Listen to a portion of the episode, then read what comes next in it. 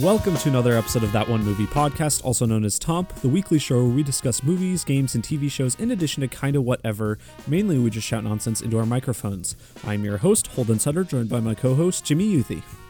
Holden, I'm seated today for once. Normally I stand, but a little too much standing with my brand new PlayStation VR 2. In fact, I can actually see it here on Skype in the background of there. Oh, yeah. Of course, the audience can't, but I- I can you can just it right here, imagine but- it. Imagine it on my black sofa.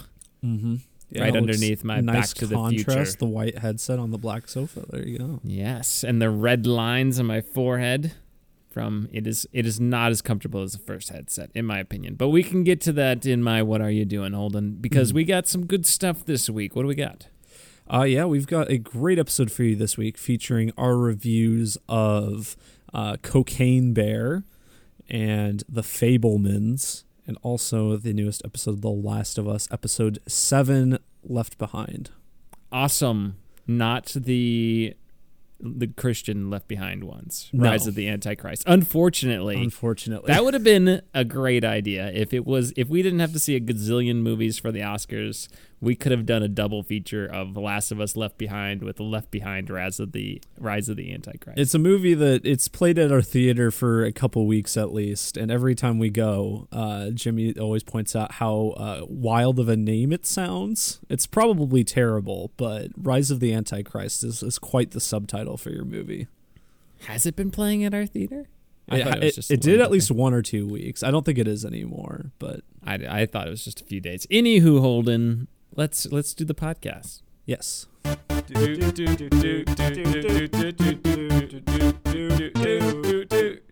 That one movie podcast. Tom. But first, Jimmy, let's do the toms.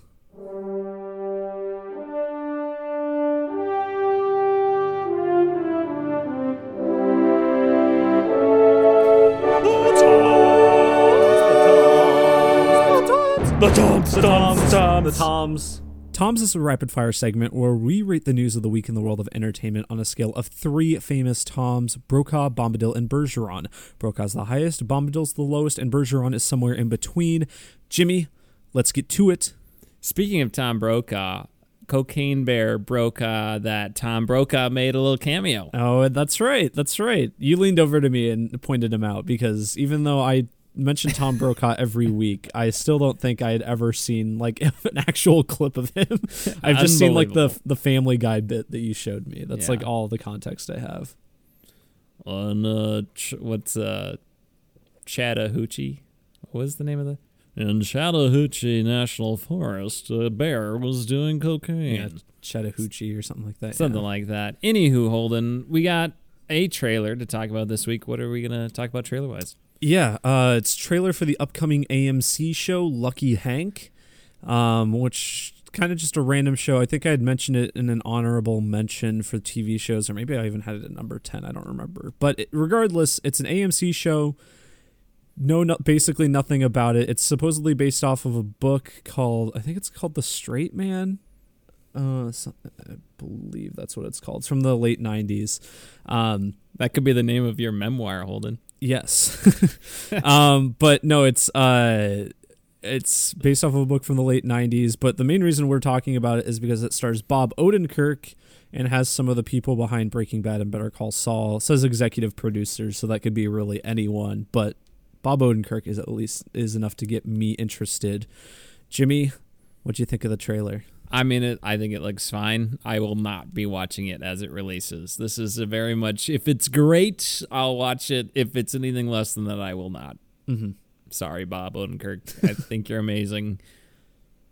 Yeah, it's it's definitely it, it's more of a drama. I like it's just a straightforward drama than uh, like Breaking Bad or Better Call Saul is. It's it seems to be focusing kind of about a guy's like the book says it's about like a guy's midlife crisis. So it's this like English professor at this kind of whatever college and he's he's not very happy with his life and kind of him his outbursts and kind of the consequences of those outbursts and stuff. So I'm sure Bob Odenkirk will be great, but I'm kind of with you. I mean, it, it, we'll see if it's if it's very good. I'll watch it. I might watch it weekly if it is good, but yeah, I don't know.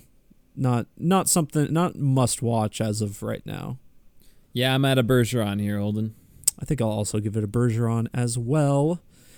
Um, other news, Jimmy. Uh, first off, apparently we are getting some new Lord of the Rings movies this made by New Line Cinema, uh, collaborations between New Line Cinema, who made the original three, or I, I guess I think they made the Hobbit movies too. Made all of the Lord of the Rings movies, um, and also Middle Earth Enterprises, which I it seems to be kind of the the holding uh, company for like Tolkien's library of stuff.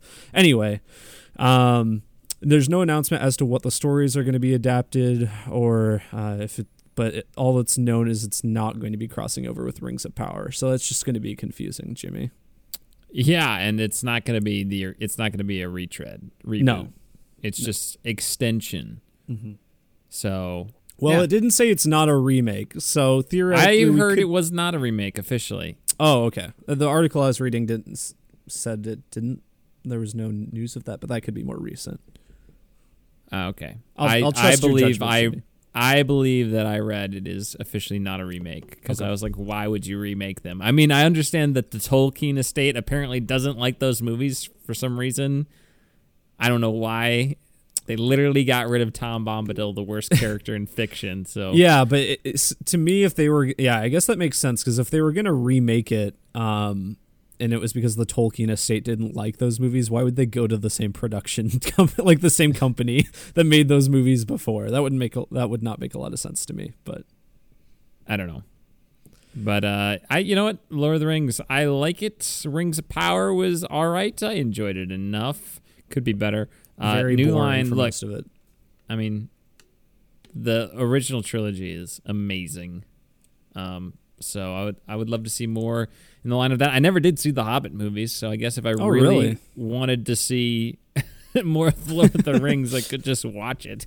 I, I'm I didn't know you it'd had be great the if it Hobbit was, like. Peter Jackson esque, and I'm like, oh well, it sounds like this thing that's already been made. Um, yeah, just uh, look, good stuff. Make good stuff. I don't care what it is. If it's good, I'll be, appreciate it and like it. So that's where I'm at. I'm gonna go Bergeron. Uh, I'll give it a Bergeron too, more so just because I don't really care about Lord of the Rings. Never really have. I have yet to really have a Lord of the Rings thing I've I've really connected with. But I also should just rewatch the old movies because maybe I'll like them more.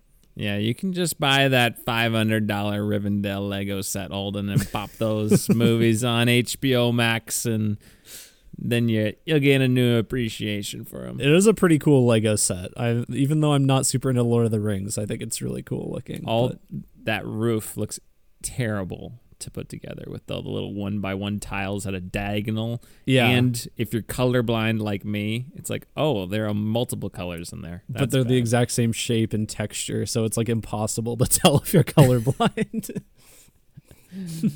yeah.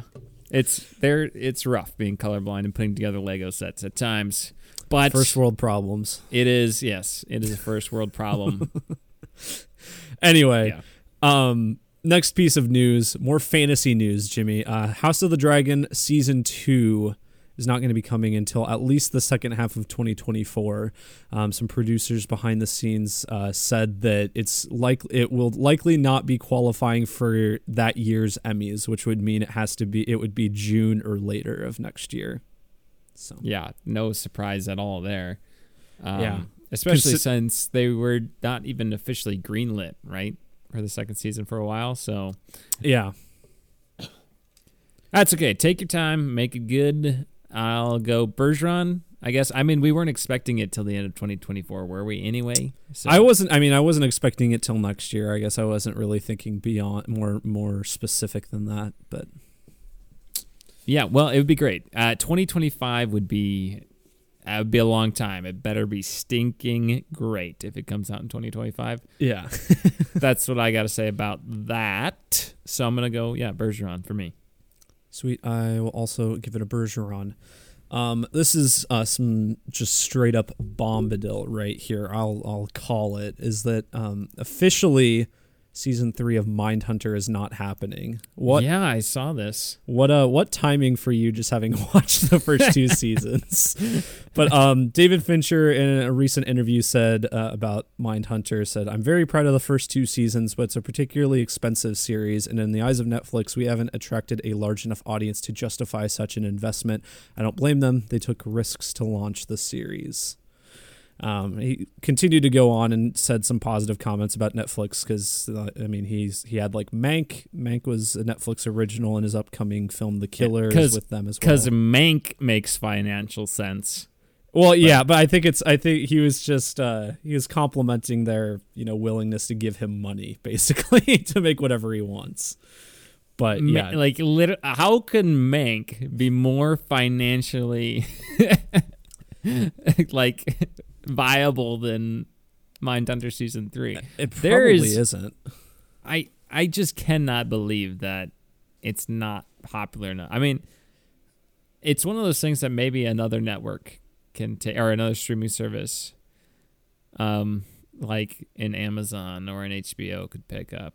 I wonder. I think it would fit right at home at HBO. They should just take I it. I think so too. I think and I mean, a lot of people said the same thing about Hannibal, which was canceled after the third season. I never actually did see the third season of Hannibal because I heard it's not as good.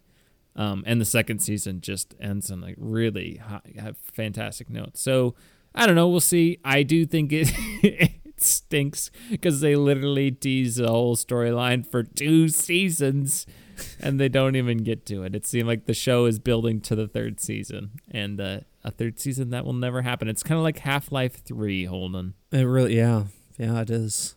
Um, there's a I I didn't write down exactly what was said, but I I think in that same article I saw that a writer on Mindhunter had talked about some of the plot details they were going to go through in season three, and it sounded kind of interesting. So sad that it's at least not happening for the time being. I could see it getting revived in some capacity at some point because the actors all seem to love it, and I mean, that creatives behind it also did. So it really seems like it's mostly just a, a Netflix problem.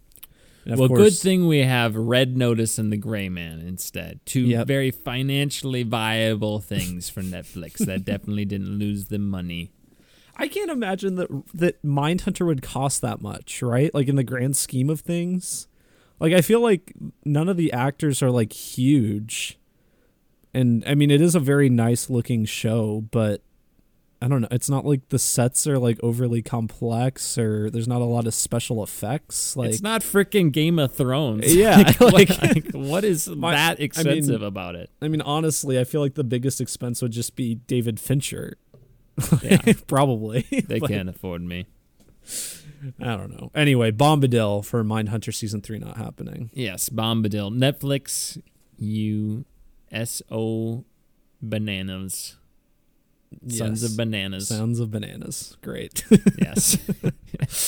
Uh, this is a clean podcast, Holden. Yes. uh, Jimmy, uh, Thunderbolts is one of the, uh, the upcoming Marvel movies. I think it's coming out next year. Supposedly, the final yes. film in Phase Five. Harrison uh, Ford is the president.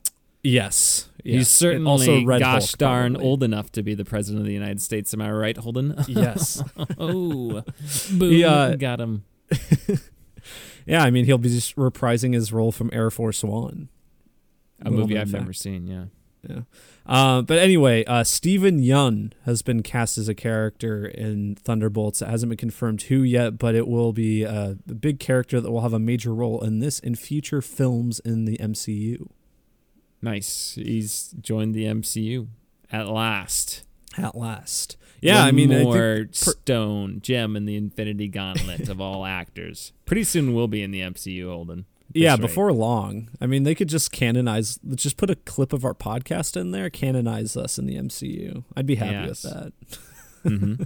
I agree. Uh, Brokaw, Steven Yeun is a great actor. Mm-hmm. So, Brokaw for me. Yeah, uh, for those of you who just maybe aren't aware of who he is, he's uh, he's like the lead actor in Minari, which we liked. Um, we quite we actually quite liked.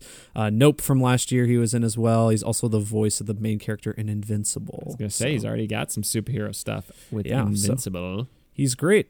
Oh, and of Yeah. course he's in he's in The Walking Dead. That's honestly probably his biggest. Oh, I most didn't people even know, know that. Yeah, he was in like the first few seasons of The Walking Dead. I feel Hmm. like that's whenever I see anything about Steven Yeun, like an article, it's always like Walking Dead actor Steven Yeun. So maybe that's still what he's known best for.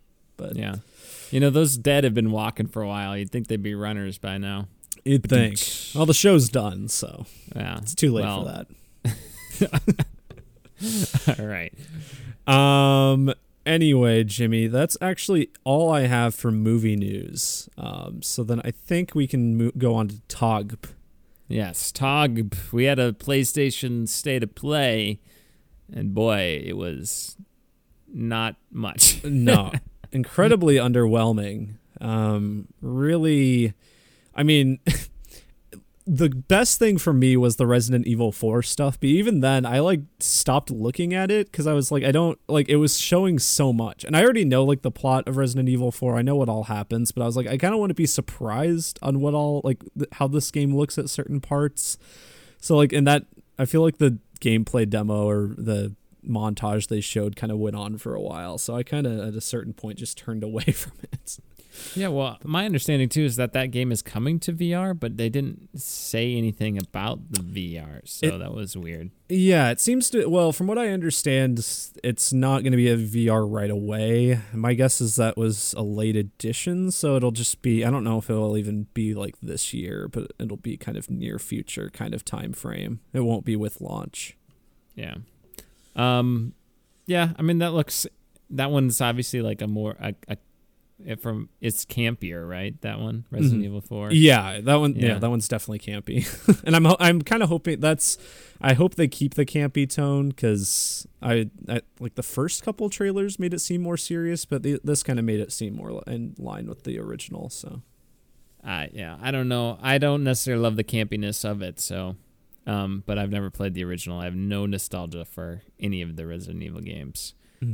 But um, yeah. So that was there. If it comes to VR, I'll I'll probably play it. I'm sure it'll be good. They have a really good track record. Mm-hmm. It's already a, considered a great game, so Yeah. their remakes have been excellent. Um, but otherwise, the one that caught my eye was that Humanity game by Which one who was was it? The makers of Oh yeah, yeah, yeah. No, that I know what you're talking about. Who was that by? it was somebody who's made a game that was. Wow. I'm like, oh, that's a good game, and ooh, this kind of looks interesting. I'm gonna look it up right now. Humanity. But you're like a, a dog, and it's just like hordes of people, and it's like uh, environmental puzzles, and but then you also have like combat in there, where it's just like hordes taking on other hordes of people, and very stylized. It's going to be available in VR too, which is interesting. Oh really? Oh, humankind is what it's called. Or wait, no, no, no, Humankind. no, it's not. Sorry, I'm like trying to look it up. Right, it is humanity, but there's Yeah. another game called Humankind. Never mind. Keep going.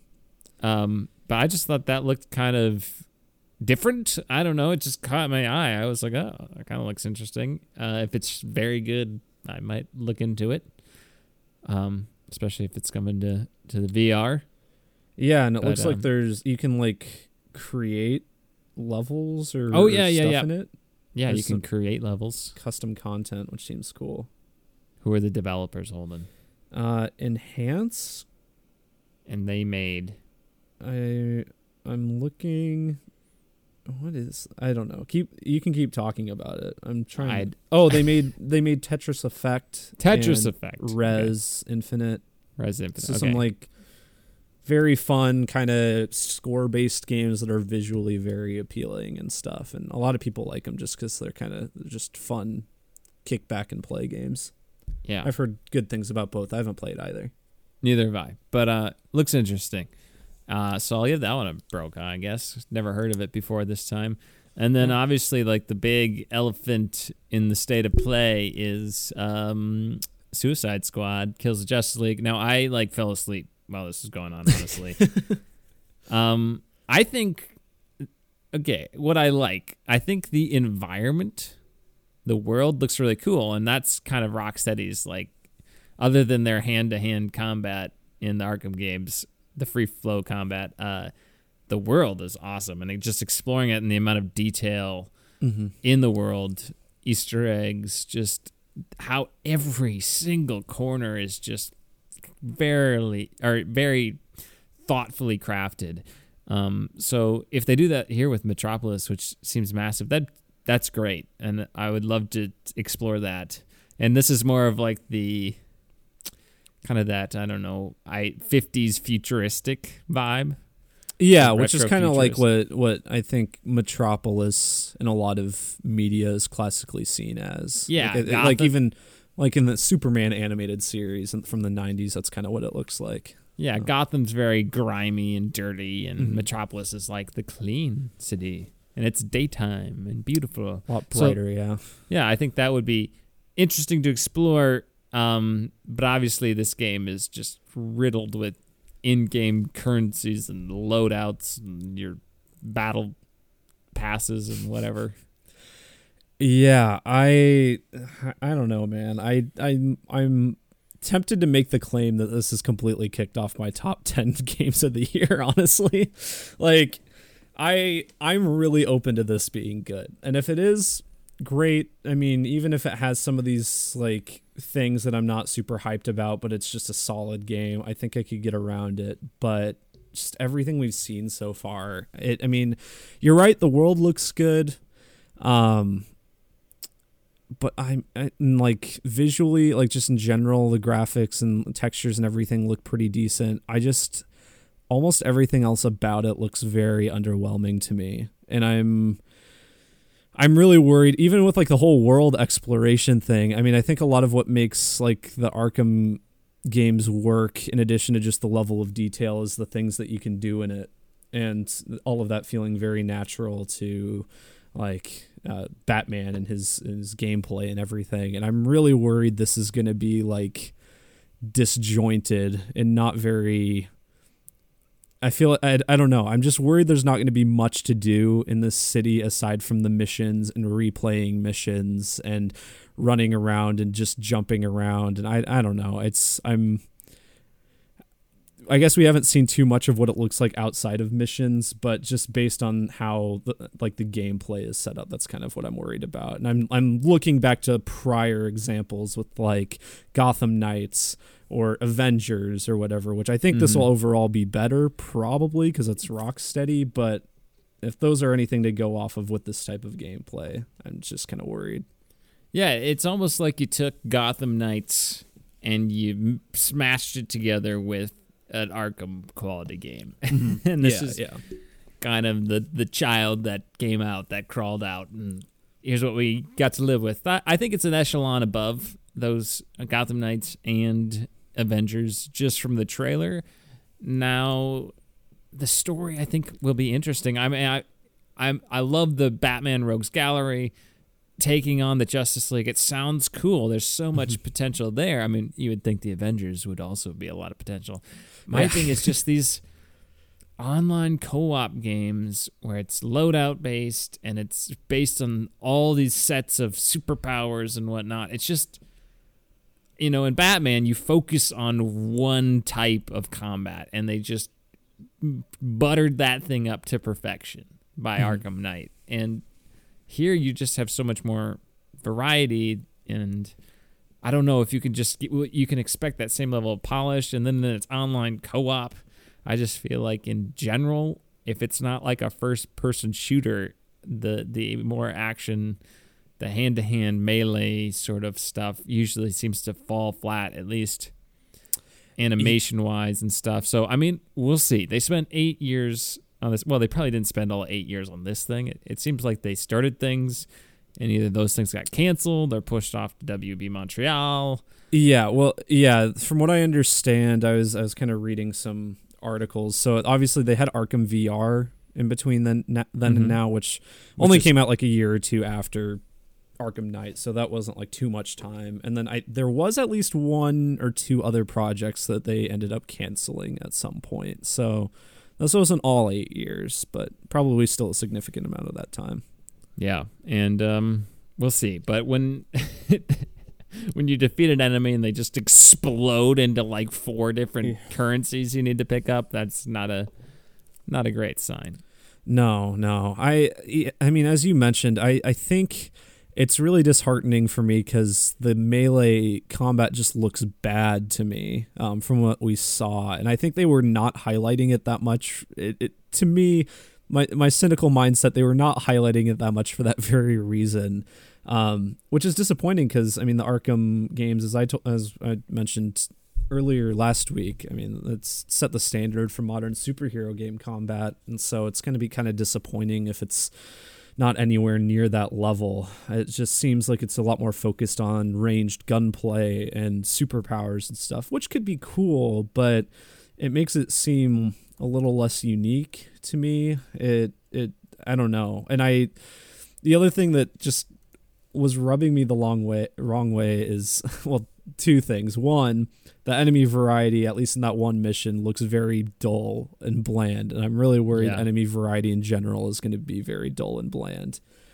Um, and the other thing is like all of the tough enemies had like just purple spot weak points that looked so lame. Like it's so like I, I don't know if you need weak points for those tough enemies. Like I think I would almost rather them just be like bullet spongy, like just or not necessarily bullet spongy, but just like you can hit them anywhere and it does the same amount of damage or whatever. I'd almost rather it do that because it doesn't look stupid.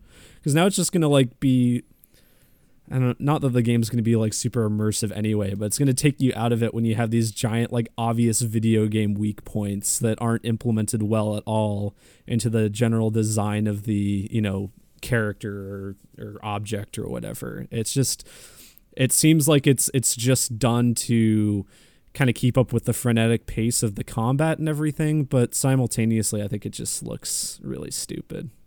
I don't know. We'll see. Um, yeah, it's just a wait and see. It's a game that I don't. I'm not going to pre-order it. Certainly. Um, No. It was the one game that you were like, "Oh, I might actually pre-order this." yeah, I know. now I'm like, I don't think I will. Yeah, I'm. I, it's just, I'm. In in the battle pass stuff, it's I. I mean, Which is apparently only cosmetic. They said.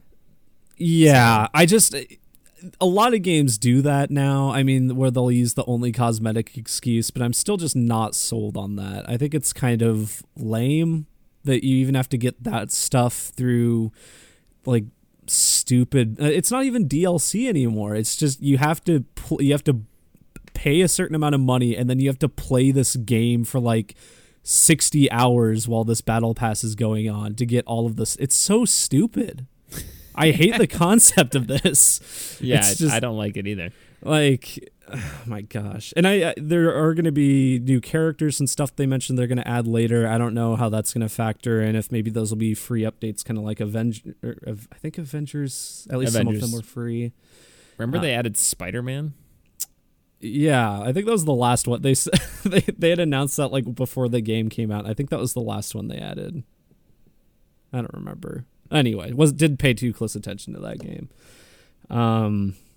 Anyway, battle passes are dumb, cosmetic or not, in my opinion. Uh, unfortunately, I mean it's not as bad if the game's free to play like Fortnite. I guess I don't really care about that because you're not paying any money up front. But in games like this where you're paying probably seventy dollars it's kind of stupid. Well, I mean, Rocksteady is is no stranger to controversial DLC stuff. I mean, when Mhm. uh, Arkham Knight came out, its season pass was fifty dollars, and people lost their minds. True. Um, that was in the era of, of Star Wars Battlefront, the reboot, and that was like a forty dollar DLC or forty dollar season pass, and the game had like four maps. at the Yeah, that was that was pathetic. I only played I played that game when a friend brought it over, and I was like, and by the time I was done, like an hour in, I was like, I've seen everything this game has. Yeah. um, but I mean, Arkham Knight was at least a complete game, and and the Mm-hmm. season of Infamy stuff is is fun to play. Um, so uh, we'll see. I mean, Yeah. we'll see. I I'd rather have them. You know, I'm a single player guy. I'd rather have them craft a single player thing, not focus on online multiplayer. Have a certain character for a certain mission. I mean, they did s- s- varied combat styles. I mean, it's still hand to hand in the Arkham games with, you know, you had your challenge maps where you could play as the whole Bat family Mm-hmm. or Harley Quinn or Catwoman and stuff. And those were satisfying, but it was basically the same moves, just a, a slight iteration of them. Yeah, So yeah. it's not like Boomerang and killer sh- or the shark, King Shark. Um, so we'll see. Um, kind of reminds me of maybe maybe a Shadow of War situation, Middle Earth Shadow of War, where it's like not really people like it at beginning, but then they take out all that stuff, uh, and then it's and it's a lot better. But uh, we should probably move on, Holden, huh? Yeah, let's move on. I'll give it a, a Bergeron because I'm not completely off. Like yeah, this is gonna be terrible. Oh my gosh. I'm not completely off that yet either, but I think just the gameplay demo completely killed a lot of my interest. I think it, this is definitely just a wait and see game at this point. Um, de- no, lo- definitely no longer a pre-order. I, so the fact the gameplay demo did that for me, I think I'll give it a Bombadil probably. All right, I'm at a Bergeron. Let's talk about The Last of Us. Yes.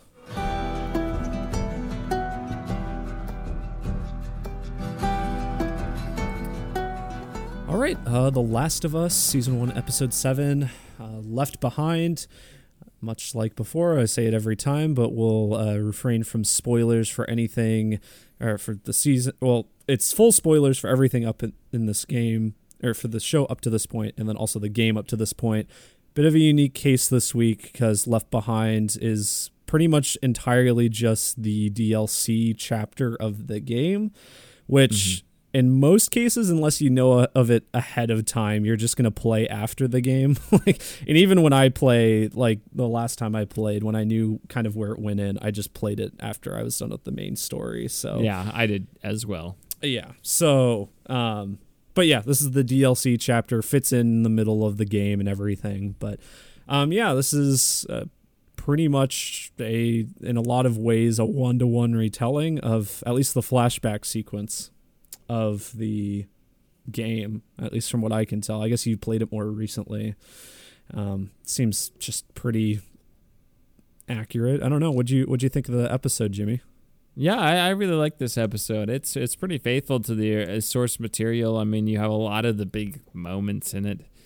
Um, like the Halloween mask stuff takes place at the beginning instead of the end. But I mean, other otherwise, it's pretty similar. I mean, they do dance at the end, but the Halloween store is actually at the beginning. It's like a jewelry store at the end. Um, Okay.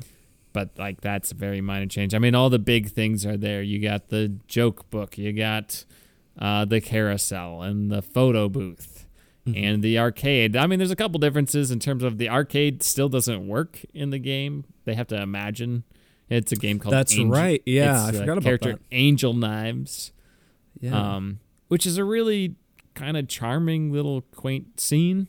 Um, I don't have a problem with it working. It's just kind of fun in the game how it doesn't work, and you're just as a uh, player, you're using your imagination too, and it Yeah, just relies on sound effects and I think That's just really having cool having it work. I mean, granted, I guess you didn't need this line, but in like the s- second or third episode, when Ellie mentions something about Mortal Kombat Two, um, she's she says like, "Oh, I only know." She's like she's like listing off things about it, and then Joel's like, "How do you know about that?" And then she's like, "Oh, I had a friend who told me about it, but now we know that she actually did play it." yeah. So Um, but otherwise, yeah, very faithful adaptation. I mean, the only thing that's like a major departure is that Left Behind in the game. There's a whole other uh, parallel story where Ellie is in a mall again mm-hmm. when Joel is injured, looking for medicine, and and that's she she finds out about like this crash helicopter and that squad in there, but that doesn't really work, I don't think, in the show. So them scrapping that, I think, is completely viable and justifiable. yeah, I think Probably that would a good have idea. Yeah, it probably would have stretched out the episode too much. And I mean, really, its only purpose in the game, in a lot of ways, is just to add some action to Yeah, the otherwise DLC. the left of behind stuff, there's no action. It's just kind of developing this relationship between Yeah. Riley and Ellie. Yeah, so and considering the fact that I mean, this show has clearly not really emphasized the action so much, it, it makes sense they'd cut it. hmm Yeah, I think it would have just broken up the momentum and felt awkward. Mm-hmm. Um, Yeah, no, I I thought it was I thought it was great. I thought a lot of things were just on point. I thought it was beautiful. Holy smokes! Yeah, and a lot of this was practically done too. So they just built a freaking mall. yeah. Like holy smokes! Yeah, no, the, the set design is is incredible here. I mean, I just I have to wonder like what the budget for that kind of department is because everything just looked so authentic. I don't know, you know, if they if they filmed in an abandoned mall. I I mean, I feels like they would have to. If not, they did a really good job of you know at least making the framework of one. Mm-hmm. Um, but the storefronts all looked great. It was just a lot of fine details that most people would, I mean, even us would, we would just never notice. Um, but yeah, I it all just looked great. I loved it. Yeah, I mean the performances were excellent too. Storm Reid killed it along with Bella Ramsey. Mm-hmm. I I thought they really captured the dynamic of that relationship. Yeah, Storm, very well. Storm Reid, who was just in Missing, uh, who which we didn't see. We went um, to Infinity Pool instead, unfortunately. um, but she's also uh, Zendaya's sister in, in Euphoria, and she was also in something else. I feel, but yeah, Is she's she great. like a Marvel show. I think is she? Oh, you, no, uh, no, no, no. I don't think she is in a Marvel show, but she's Idris Elba's daughter in Su- the Suicide Squad. Okay, that's what it is. Um, yeah, but no, she's she's great, and she fits into Riley really well here. Um, I think um, I don't know if I like necessarily the game or show version of her more. I think I, I like some of the addition. I mean, like oh, pretty much everything with the show. I like the things they add here, just like the little lines of dialogue and things that uh, Riley does that at least I don't remember being in the game. Um, and in this episode, it's it's a pretty faithful adaptation. So those additions are a lot more minor, but they still go a long way. I think. Yeah. Um only a couple like real emissions I can remember from the game to the the episode here is like they the big threat is like the water these have these squirt guns these water guns that were confiscated yeah at the yeah, Fedra school I remembered that. And so that's not in this episode at all but they have like a little cute water gun fight and that kind of is replaced by the the Will Livingston book is in the the game too but it's it that has kind of taken the place of the the water guns because that was um kind of what diffuses the tension in the episode whereas the water guns kind of do that in the the show sure. or in the the game um otherwise and then they have like a brick throwing competition at the carousel oh that's Again, right that's yeah. just to add some sort of interaction but the fact that it's not in the show is fine mm-hmm. um if it was in the show also fun and fine. Um, but yeah, they I think they captured the big moments. I like how she phrased it as like, "Oh, the wonders of the mall." The scene with the escalator was charming and cute. Yeah, that was really that was fun. a good addition. um, even the Victoria's Secret part, it's kind of like you could tell Riley's putting out feelers. I thought that mm-hmm. was a mm-hmm. good addition. Um, the scene where they s- spot the bombs. Oh, a big change was Ellie kind of defending Fedra and Riley more on like the Fireflies. That kind of conflict was more of a big thing mm-hmm. in the show, whereas the game, it's just Ellie being like, "Don't leave me. I yeah. care about you. Don't leave me." Because her greatest fear, as she um, confesses to Sam, is that she's afraid of being alone. Yeah, and I mean honestly, I it's it, I struggle. I, I I think a lot of her using Fedra. I think like her defending Fedra is her just kind of using it as a defense, like her kind of trying to rationalize Fedra and like trying to justify why she's staying and why Riley's going and everything. And I don't think she really to me it doesn't I don't it doesn't appear to me that she really cares about Fedra but she doesn't also want to just be like, well, don't go because I don't want you to go, right? Yeah. Like she's just using it as a defense. Basically. Yeah, she's trying to use it as a basis to delegitimize the Fireflies in order yeah. to keep Riley to stay. Mm-hmm. Um, which I, I I thought it was good. I liked the change. Honestly, I thought it was it added to it. Um, like you said, I, I think Storm Reid was great. I think the one in the Riley in the game is great too. I think the chemistry yeah. really was palpable on screen. Mm-hmm. And I, I, yeah, I thought uh, the part where she talks about how she took an hour the day before to break open the coin machine. Oh yeah, was great. Um, their dance scene was just uh, really well done. I I thought this was just a another pleasant, delightful bottle episode, and it's like I'm a, I'm very much I love linear storytelling, and then you get to the next point, and you go to the next point, and it all builds off each other. But I'm actually enjoying the bottle episodes of this show this show more, and I don't know Yeah. if it's just because I know where the story goes, Mm-hmm. but um, yeah, I don't know. I think I feel like there's just more focus in these bottle episodes, maybe, and and more kind of thematic resonance. Um, because obviously you have this. It's literally the moment she's like contemplating ditching Joel Mm-hmm. that she has this memory jogged. Um, another thing they changed from the game is adding all the stuff at the school. We actually never see Ellie really Oh, yeah, at yeah. the school other than when Riley first sneaks back into her room and kind of convinces her to go on this adventure with her to the mall. Um, so that was that was interesting. You have the scene where she gets into the fight Mm-hmm. uh, in the gym, and then listen to some Pearl Jam Yeah. and uh, then uh, the scene with the the Fedra officer and kind of just saying, "Hey, look, you know, your life can go this way, your life can go that way." Him legitimately wanting her to succeed, but then also you juxtapose that with uh, with Riley and how she's just kind of a dead end. She's the sewage patrol or whatever it was. Mm-hmm. Um, so just him seeing Ellie having potential and no potential for Riley, um, and that stark difference. It also kind of parallels at the end when Riley's like, "Hey, we have two options." So that's again parallels with that first scene. We either do this or this, and at the end, it's heartbreaking because option one, you know, we take the easy way out with the gun, or option two, uh, you know, be all poetic and stuff Yeah. and go crazy together. The line from the game, and then it's always heartbreaking when Ellie's like, "Well, what's option three? And it was it's heartbreaking in the game. It's heartbreaking here. Again, I think it's tasteful that they don't show Riley turn. yeah. um, yeah. Which they don't in the game either. Yeah, and it, and in the game, Ellie freaks out and breaks things too, and it is very heartbreaking. And I thought their um, kiss was really well done.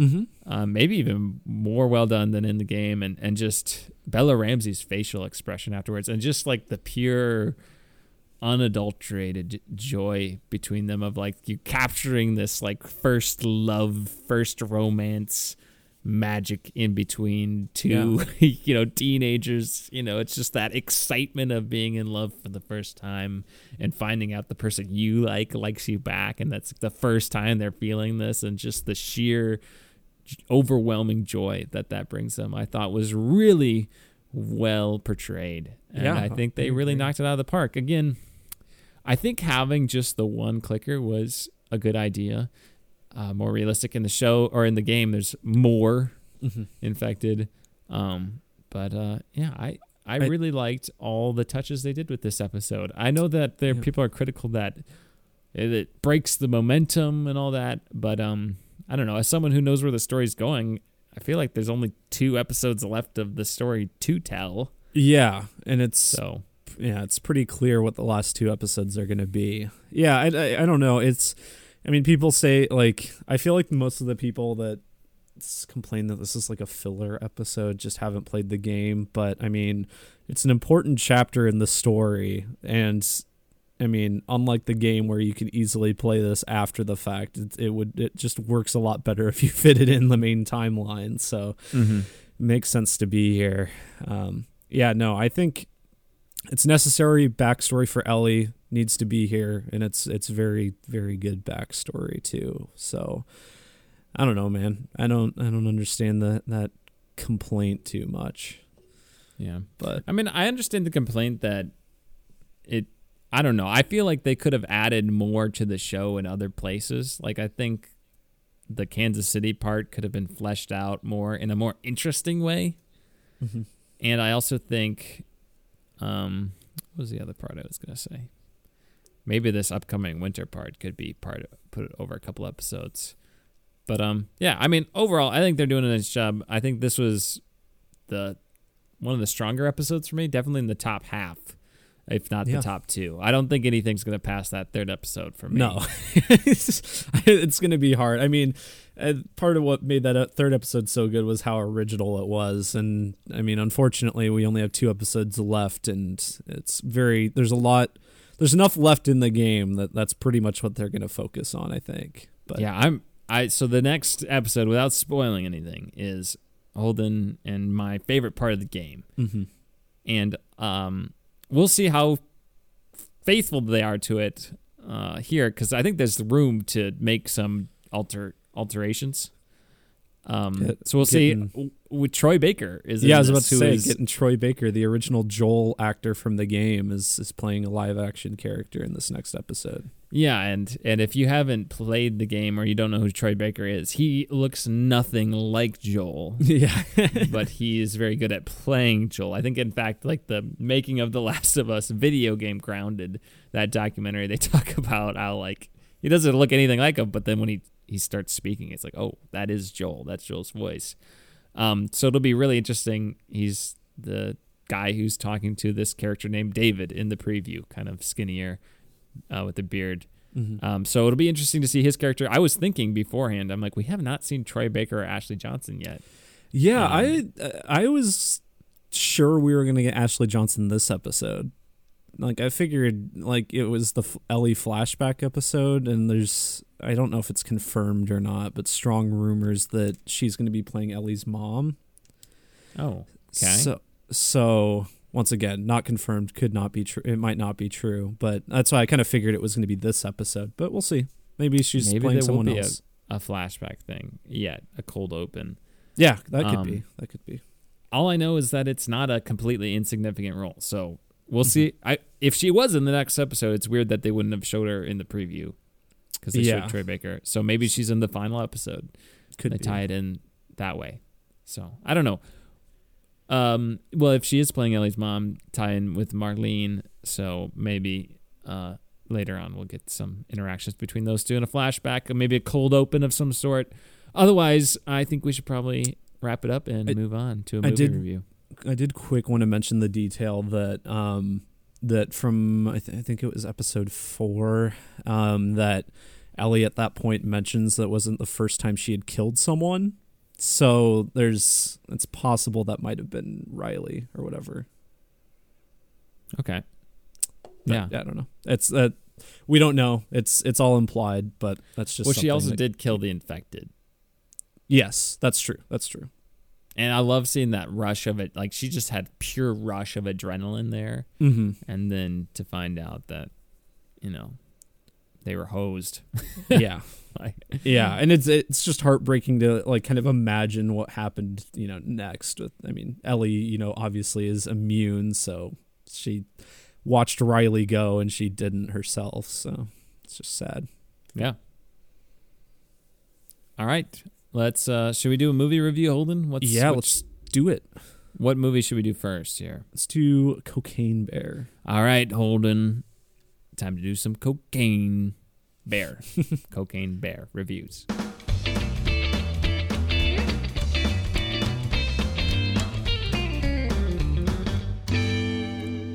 all right cocaine bear uh, is the new big internet popular movie uh, it's directed by elizabeth banks it's uh, loose, very loosely based on a true story about a bear in the 70s who, uh, well, uh, the setup for the uh, movie is honestly pretty similar to the setup in the in real life where um, some drug dealers were dropping some cocaine out of planes in the middle of nowhere and it was kind of just a way to get it off of the grid but then the drug dealers on the ground would know where to look and everything. So um, but some people drop some cocaine off the plane, but then a, a bear gets into it. And in real life, it gets into the cocaine and eats it, eats like a ton of it, and then just immediately dies. like, Yeah.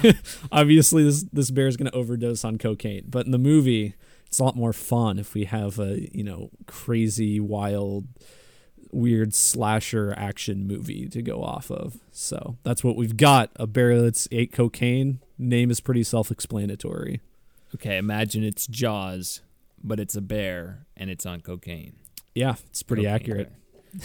Um, it's not as good as Jaws, though. not not in the same ballpark, I would say. Um, I think this movie is fine. Um, it does the big thing that like every Godzilla movie does, in the fact that although like even Godzilla, it's like Godzilla, you can be more contemplative and stuff because Godzilla is like a symbol and a metaphor It's a metaphor. these things and cocaine bear is not a freaking metaphor okay like all we paid to go to cocaine bear to see a bear that was high on cocaine be bear jaws and we got some of that but we mm-hmm. did not get enough of that for this movie because for whatever reason the people who made this movie were so interested in developing a lot of these human characters um in particularly i think the children are just just very un- unentertaining and uninteresting yeah, I don't. Yeah,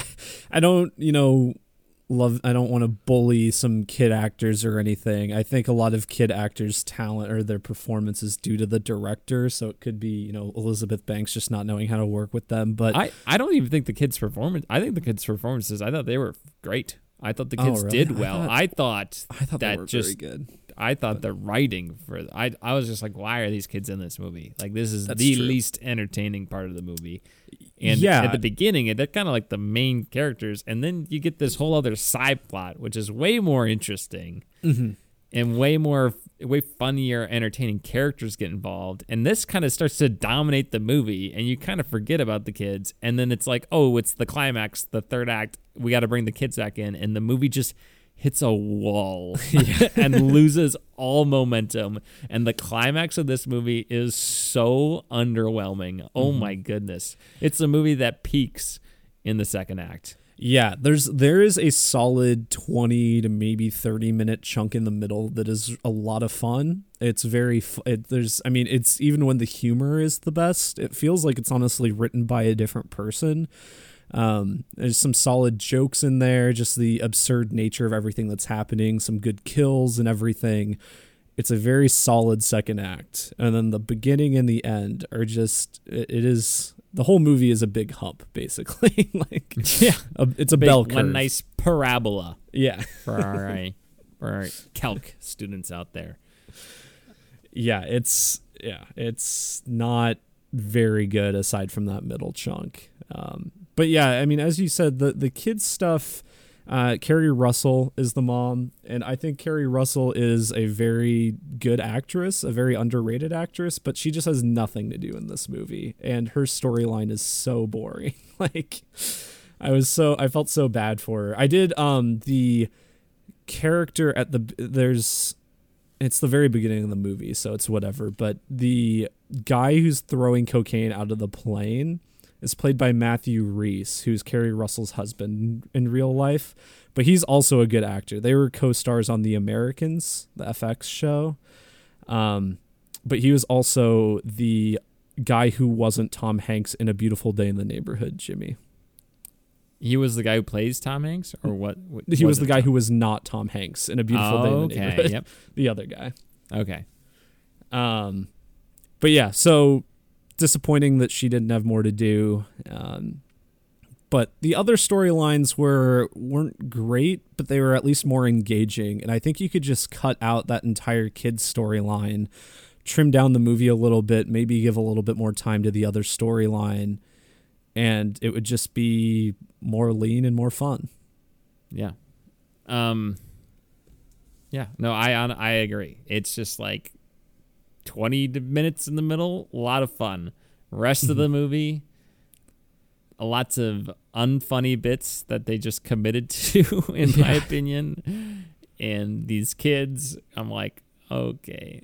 Um, the one who steals the show for me though is Margot Martindale. I thought her character Yeah. was hilarious, and that she just nailed it. Um, I know it's a bit on BoJack Horseman, uh, character actress Margot Martindale, but she was phenomenal. And yeah, no, she was. I, I was surprised to see she was easily the funniest part. It was like it was almost anything she did throughout the movie was very funny. Um, She was like the one character where when the bear wasn't on screen, she was like she was the one entertaining part of the movie Yeah. when the bear wasn't on the screen. Yeah, yeah, she was cons- she was consistently funny without the bear. Even um, uh, she had a gun that just had infinite ammo. it's really funny. like she re- Kinda. I mean, she does reload. she reloads fair. it once, but after that, um, she sh- she fires more than six shots after that. Well, you don't know how many bullets go into revolvers these days, Alden. And maybe they're double, triple stacked in there. Who knows? there you go. Um, but yeah, it's it's very, very, very funny. Um, I won't talk too much about like what she does or what she says or anything, and non spoilers. But um, other actors in it, uh, Alden Ehrenreich and O'Shea Jackson Jr. are the two kind of main drug dealers. Mhm. O'Shea Jackson Jr. is Ice Cube's son. That's I I just refer to him as Ice Cube Jr. Usually. Um, crushed, crushed ice. yeah, he's great. he he played Ice Cube in Straight Outta Compton, and he was very good in that. But um, yeah, uh, they were both they were both fine. I didn't. The storyline with Alden Ehrenreich like being depressed was kind of lame. I thought I was like, whatever. I didn't really care. Um, but their chemistry was was fun, and I they were easily the more entertaining aspect of the movie. Yes. Um yeah, they they were fine again. I think they should have yeah, cut the kids out, spend more time with them, give us another scene or two of cocaine bear violence. And uh yeah, that would have been more fun. There's a couple good moments, but overall I think a lot of this is just seeped in mediocrity. yeah, it's it's really squandered potential, which is weird Mhm. to say about a movie called Cocaine Bear, but I think like if you just lean into the absurdity of it, it just would have been more fun. I I think Yeah, like it kind of reminds me of Weird, the Al Yankovic story, where they Yeah. just went all in, mhm. and it was hilarious yeah. and entertaining throughout. Whereas this, I felt like they leaned in for that twenty minutes, and uh, not that they didn't, I guess, lean in all the way, but like they weren't as self-aware as Weird Al was of like what is gonna work in this movie and what is not gonna work. Even like a VelociPastor, it- Yeah. like that movie is so good because they understand what like it's they know how to make a good bad movie. It's an art. Like you can't Yeah. just make a bad movie. You have to make a good bad movie that's entertaining. And I don't think this is a necessarily boring movie ever, but it's just not as good as it could be in a lot of areas, especially when you do see the potential in that second act Mhm. and the rest of the movie is it's just bad. It it definitely is is trying to harken back to like weird like mid budget action films from the 80s and 90s and everything. Um but it just I don't think it's ever as consistently entertaining as those. Um it doesn't really it doesn't really have like a consistent style that it leans into. It like kind of half-heartedly does a few things. I think like the most annoying thing to me was when it had like two random cutaway things, like s- flashbacks or gags. It was like it seemed it was like inconsistent because they only did it like twice in the whole movie. So it, it was like surprising when they would do it, but it kind of reminded me of like what Bullet Train la- did last year, but just like half-hearted at that. Because Bullet Train, I mean, half of like had a ton of flashbacks and i mean you had bad bunny's whole part which the whole gag there is that it's a long like flashback to not much you know payoff. But it just felt like those like cutaways here were there for no reason and they were very unfunny i thought. I don't even remember them, so. Yeah okay. Yeah that's they were unmemorable too so that makes sense. There, Um, I mean, I, there's like this p- bit with this dog that I just did not think was funny, no and they, I mean, they committed to it really hard. the the closest I got to a laugh from me was I guess I'll have to talk about it in Yeah. spoilers. I, I can't talk about it now. But yeah, yeah, it, it's they start from it. They started at the very beginning of the movie, and they just keep going with it. They're convinced that this dog gag is hilarious, but it's really not. Yeah, I don't know. Maybe it works for some people. Didn't work for me. Um, Ray Liotta's in it. He's having fun. Yeah, yeah. I will good. say it does seem like people are having fun making Mhm. this movie, at least. Yeah, I Um, mean the I mean interviews and like little eh, you know marketing I've seen obviously it's marketing, but everyone seems to be like super into it and everything. So it's it's just kind of a fun movie that these guys it's it's full of a bunch of I would say like B and C list actors. There's not really like any huge star in it, but it's a lot of people that you know you might recognize from something and they're all having a good time. It reminds me of M3gan a little bit, Megan. It's like eh, it had moments, missed Mhm. potential overall. I would watch another one of these.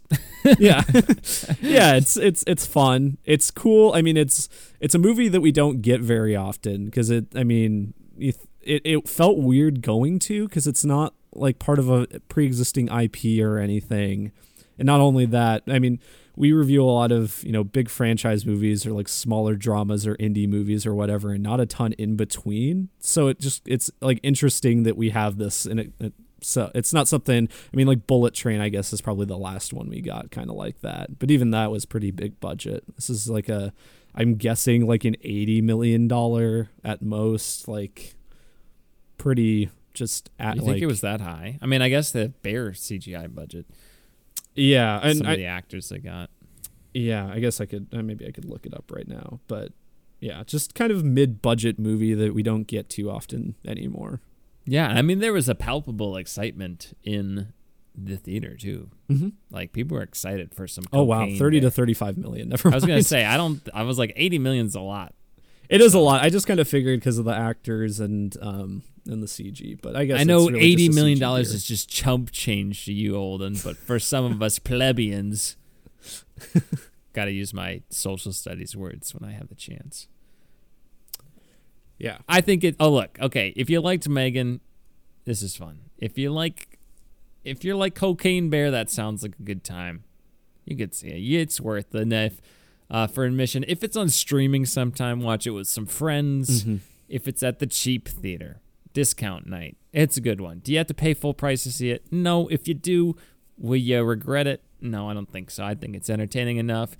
Look, if you saw the trailer and you're like, that's interesting to me, just see it. You'll enjoy it enough. You might love this movie. I think there's going to be a percentage of people out there who think this is like the best movie they've ever seen in their life. Um, yeah, and honestly, I mean, you mentioned it. It's a movie that I think the trailer does sell it pretty accurately. Like, it's. I think that if you like, the trailer is very. Is like largely unfunny aside from like a couple things for me, and I think it's kind of the same ratio of like how how much I thought that how funny I thought this movie was. So you know, I will say that the best moments aren't spoiled in the trailer. Like there were moments that, Mm-hmm. A- and there one moment in particularly, in particular, that will live on for yes, me. yeah, it was Um, great. I know what you're One talking of about. one of the deaths of the year contender already. um, and I'm not going to say who or how uh, in our non-spoiler review, but um, yeah, that's Cocaine Bear. That's what I think it's for. If you just watch the trailer, does that interest you? Do you does that interest you? Yes, go see it. Does it not? No, because like you said, Holden, I think it's pretty spot on for what you're gonna get in the movie. hmm Yeah. I think for me, I'm sitting at around a six out of ten for this. Um, yeah, it's it's a fun time. It's only like 90 minutes, so it's. I mean, even though not all of it hits, it's really doesn't see, like as you said, it's not like boring or anything. It's it's paced reasonably well. I think it's just kind of has a disappointing ending for a movie called Cocaine Bear. I did see. I I thought about mentioning this in Tom in Tom's, but um, Asylum is making a, parody movie of this uh, called Attack of the Meth Gator. So Alright. if so, so yeah, if you want to see uh, the Asylum equivalent of this, watch out for Attack of the Meth Gator coming out later this year. Nice. Um, all right, let's dive into our spoiler review of Cocaine Bear.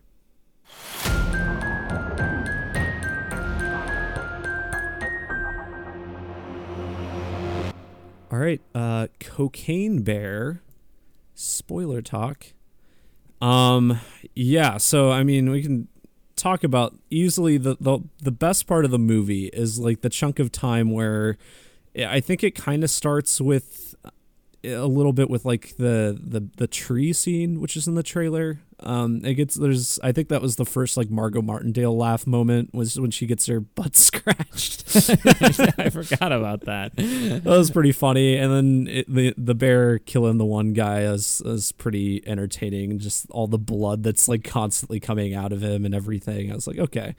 Um, and then that's when it kind of switches mostly to um, the the drug dealers slash the park ranger storyline and kind of abandons mm-hmm. the kids after that scene for a bit. Thank goodness.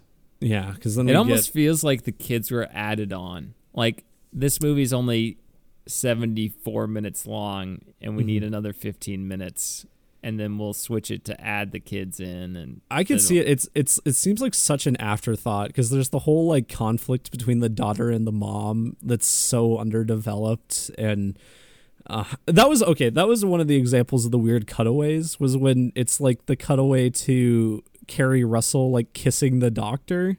Do you remember that? Oh yeah that was that was weird. Yeah it was like it, there was that and one other part. It was like it, they just like did it but it wasn't like a consistent like style thing. It felt weird that they had those in there. Anyway. Um but yeah, then you have the the bit at the like the cabin or the the ranger's office, which is part of it's in the trailer, but a lot of the best parts are not in the trailer. There. Um Margot Martindale accidentally shooting that kid. Just kills him and doesn't even flinch. Which I and I love the bear funny. just like on the roof and stuff, and they're like, like what? that was pretty funny. And then they were like, the the bear. They were thinking the bear's coming down the chimney, like, just that whole part filled with a lot of really good visual and just writing gags. It was like, like I said in non spoilers, felt like this part of the movie was like written by someone else. It felt like it was just like consistently very funny, and maybe maybe it's more like this is what they had in mind when they started this mm-hmm. movie, and they like built around it to make a feature movie. Like That's the, what I felt too. Like they had this scene in mind, and mm-hmm. the the ambulance chase scene kind of in mind, and mm-hmm. then it was like, okay, now we got to make this into a story somehow. Yeah. and again, the drug part works better than the kid part. That's for sure. Um, but the, just, the ambulance chase was great. Yeah, yeah, it was. Well, I, before we get to the ambulance cha- chase, we have Margot Martindale whispering "bear" into the stethoscope. Which was it was just so uh, cheesy uh. and so funny and very self-aware of what it was doing. I loved that bit.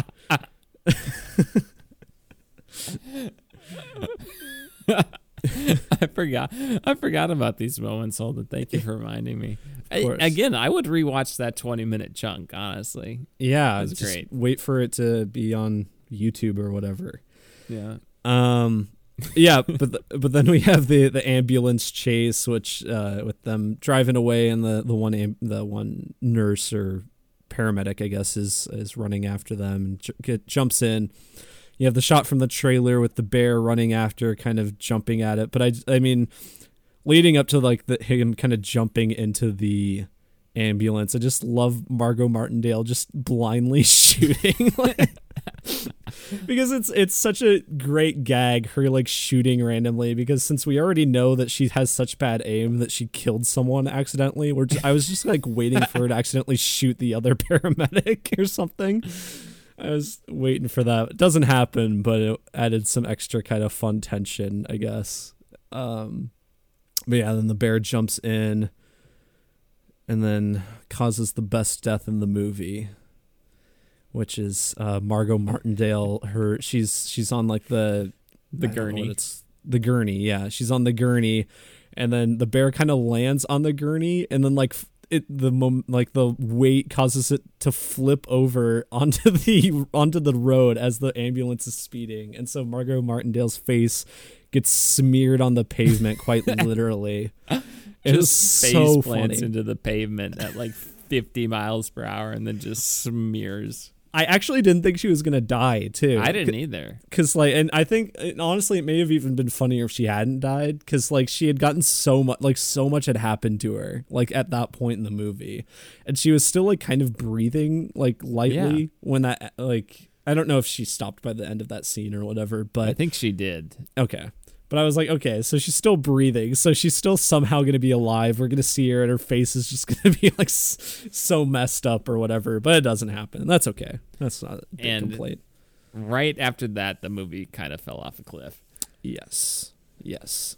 I mean, it, It- was funny when the bear just laid on Alden Ehrenreich, but Yeah, and I think uh, there, yeah, there it was mildly funny that whole scene with the detective on the roof. Um, and I, I was gonna mention in non spoilers, the one bit of the dog gag that almost got a laugh out of me was just when he's like laying there dying and like saying like you take care of that dog or whatever. Because I'm like, well, he doesn't. he like up to this point he's not cared about this dog and like it's a dog he clearly just and he just got it as well. So it's like kind of that juxtaposition I guess I thought was mildly amusing, but other than that, that dog gag is really really dumb. The United States of America trusted you. Yeah, he just keeps talking about how that police officer betrayed him. just keeps escalating. The Which, by the way, that twist is so unnecessary. It's so lame. yeah, I like, it's like I I- forgot this character existed. yeah, she was in like literally one scene before. Who cares? And then she's I- like still just kind of good. She's not even like fully on the bad guy's side. and then she leaves. Yeah, like there's no pay. Yeah, it's it's weird that there's really no payoff to her like having betrayed the detective. Like she doesn't get killed or injured in any way. There's no repercussions really. Like she's just fine. She leaves without really a scrape. I don't know. Yeah. Um, anyway. uh, the climax is bad. Mm-hmm. It, it looks bad. It's not funny. It's not exciting. It's just bad. it kind of I, I was just like why did they decide this is what the climax needs to be like it it was i get that you know climax probably has to have the involve the drug uh, dealers you know getting that last bag of, of cocaine from the bear or whatever but then you throw in the kids into the mix. You throw in it- it's on this awkward cliff face and all of a sudden Keri Russell's just pointing a gun at Ray Liotta. Like like it, it was it was this moment where it felt like they were supposed to be like build up to it where Keri Russell's like stay away from the kids or whatever. But like they had just met each other like 30 seconds ago. Yeah, it was very awkward. yeah. I I don't know. Felt unearned even though Ray Liotta did threaten them but there just wasn't enough build up to it um I just felt sad when Ray Liotta was kicking the cubs. I was like, "Oh, those Yeah. cubs are cute. Stop kicking them." They just want to do a little cocaine, Dad. Yeah. Just let them do cocaine, Dad. I okay. I I forgot to look it up prior to this podcast, but I feel like I remember reading that they toned down Ray Liotta's death after he died in real life. They did, huh? I feel like and maybe I'm making that up. I, I that could very well be. Don't quote me on this. I think I'll look it up immediately after the podcast. But I feel like it was originally supposed to be more gruesome, and then Ray Liotta died, and they toned it down, and it's still like gruesome, kind of gruesome. You have the the cubs eating his intestines for a bit, but yeah. I wonder if it was maybe supposed to go a step or two farther than that. Yeah, I don't know. I I think it could have, um, but it was still, you know, gruesome enough. So Mm-hmm. we'll see. Yeah. Um. Yeah. Then they jump off the cliff. Whatever. Cocaine Bear's still alive. Maybe we'll get Cocaine Bear two. Um, Very much a Jurassic Park ending where the roar of cocaine bear, very Yeah, yeah, reminiscent right. of the T Rex in the visitors center of Jurassic Park. Um. Alden Ehrenreich gets the dog. Yeah, All right. Whatever. Um. Ice Cube Jr.'s not dead. Yeah, I don't know. Shaved ice or Shaved ice. uh, um no crushed ice. Yeah, crushed ice. Crushed Um, ice is still alive. Yeah. No, Yeah. I mean I'd see another one of these. Make another one. Come on. Yeah, make that cocaine shark movie or whatever. Cocaine shark. Did I? Did we talk about that? No. Okay, so there was um like within the last few weeks, I don't know exactly where it was at, but there was like a, a similar thing where like there was like this drug dump like offshore and I think a shark ate a bunch of drugs or something like that. so and it was just like kind of perfect timing for like the marketing for the movie cuz then I think like Elizabeth Banks was able to say like oh yeah I'd love to make a cocaine shark movie or something like that. So it's Nice. kind of funny.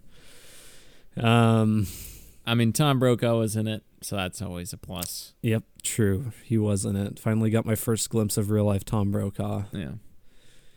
But uh, Um, I think that's pretty much it, Holden.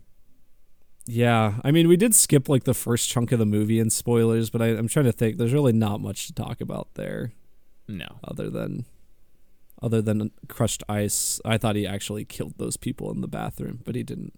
Yeah. I mean that little fight he gets stabbed. He's the one but that's kind of funny is his clothes just keep getting dirtier and dirtier. Yeah. And you can tell he clearly does not want to get them dirty. His nice jersey and his new shoes he just got. Well, I will say, if he knew he was going to a national park, why would you wear all that? Yeah. So that's on him. Come on, crushed ice. Yeah.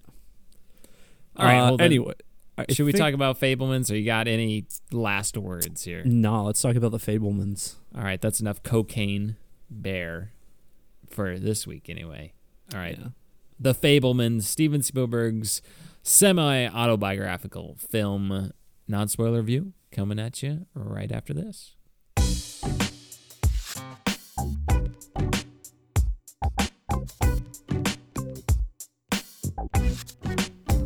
Okay, the Fabelmans. Uh, this is the Get it? Because they're like people, but it's a story. Fabelmans. Oh, incredible, Jimmy! They're Incredible not the real. Sleuthing. Um, yeah, this is the new Steven Spielberg movie, one of the Best Picture nominees, which is why we're watching it, but also because it's Steven Spielberg and we like him. Um, but this Speak is for yourself, that hack Steven Spielberg. Oh Spielberg. yeah, No, he's great. you hate Love him. Jurassic Park. Yeah. Indiana Jones. I wouldn't put Get that on my top 10 most anticipated list. I mean, I certainly didn't. So, well, it's because it's not it. Steven Spielberg. Yeah. It's my how much I love him. But Is he not Anyway. even like executive producer or something? He's got to be. he like he might be. He probably is. I forgot to mention that Cocaine Bear was written by a guy named Jimmy Warden, which is Wow. almost my wife's last name, but it, that was spelled with an A. Your wife's last name is Jimmy Warden. Yes. Okay. yes, Emily Jimmy Warden. That's her maiden name. All right. Our synopsis Young Sammy Fabelman falls in love with the movies after his parents take him to see the greatest show on earth. Armed with the camera, Sammy starts to make his own films at home, much to the delight of his supportive mother. Holden, what did you think of The Fabelmans? Well, just in case you you've been living under a rock and you don't know this about this movie already, it is semi autobiographical for Steven Spielberg. Um, so, I mean, it's semi autobiographical, but I feel from what I understand, it's it's it's pretty close in a lot of its events and, and the interactions and everything, and it's a, a lot of just the names are changed and everything. But um, I thought this movie was pretty good. I don't think I like loved it or anything. Um, but I thought it was yeah really good. I'm about in the same place. My mom freaking loved this movie. Really? Holden. I was like, okay. She loved it. I, I liked it. Um, I think it's a little messy, Mm-hmm. but that's okay because you know life's a little messy. Holden. Yeah, it's yeah. I think it's probably too long. I agree. Maybe. Um, and I'm not even. I think I- I'm not even sure if I can like point out a scene or two that you could cut out completely. But I think maybe you could just make each scene a little bit shorter. it just kind of in general goes on for a bit too long. The pacing of it is is a little weird. It it kind of ends in a weird spot, I think. Um, and so kind of leading up to it, it doesn't. I feel like just the pacing makes it feel like it, shouldn't end there. It should keep going or a little bit maybe, but um, yeah, I don't know. It's it's good in most other aspects though, I think. I don't know. What are your what are your thoughts? Yeah, I mean, I liked it. I, I think that the performances were really good, especially Paul Dano. I thought was Mm-hmm. excellent. Um, yeah, both of the parents were, were really good. Michelle Williams, I think, is nominated for an Oscar for this. Mhm. I don't think Paul Dano is, but they're both great. Yeah, I, I really enjoyed both of them. Um, but uh, yeah, no, I think the scenes I enjoyed the most were when he was actually like making movies. Mm-hmm. Yeah. Uh, I really I liked that, and I I think just him. You can tell that he's trying to reconcile these things, his relationship with his parents in Mhm. particular, more so than his siblings who are, do appear in it. But it's like kind of okay, his relationship with his dad, his relationship with his mom, and how that kind of impacted him as a filmmaker uh, growing up, and just growing up as a Jewish person in different places in the United States um, and having kind of a complicated family dynamic. Mm-hmm. And I thought that was all very nicely done. I, I didn't realize Seth Rogen was in this movie. Yeah. I don't know how I missed that, but. Till he comes in and starts laughing. And he was also good. I mean, was good. honestly, all the performances in this movie are good. So yeah. Um, but just like eh, little Sammy Fabelman seeing The Greatest Show on Earth, the movie I have not seen. same. but just captured, you know, enamored by this, which ironically, or I don't know, ironically, but maybe parallel to my life. I mean, the first movie that made me, I mean, I always loved like Star Wars and stuff, but like the first movie that made me want to make movies was Indiana Jones and the Last Crusade. That was mm-hmm. the movie that made me want to make movies because of the set piece action moments and all that. And that was just like my dream. So it's kind of funny that Steven Spielberg has a story of, you know, where he is sitting in the movie theater and he sees this moment that makes him want to make movies. Well, I think that's kind of the beauty of him making this movie. I mean, not only because it is like a story he's been wanting to tell for so long, but yeah, it is that relatability of. I mean, he had this one movie way back when that he saw that made everyone or made him want to make movies, and now he's inspired so many other people with just all of his movies. Yeah. So it's kind of just if I mean, if you're in that position of someone who wants to make movies, and you maybe a Spielberg movie sparked that, whether it's Indiana Jones, E.T., Jaws, something.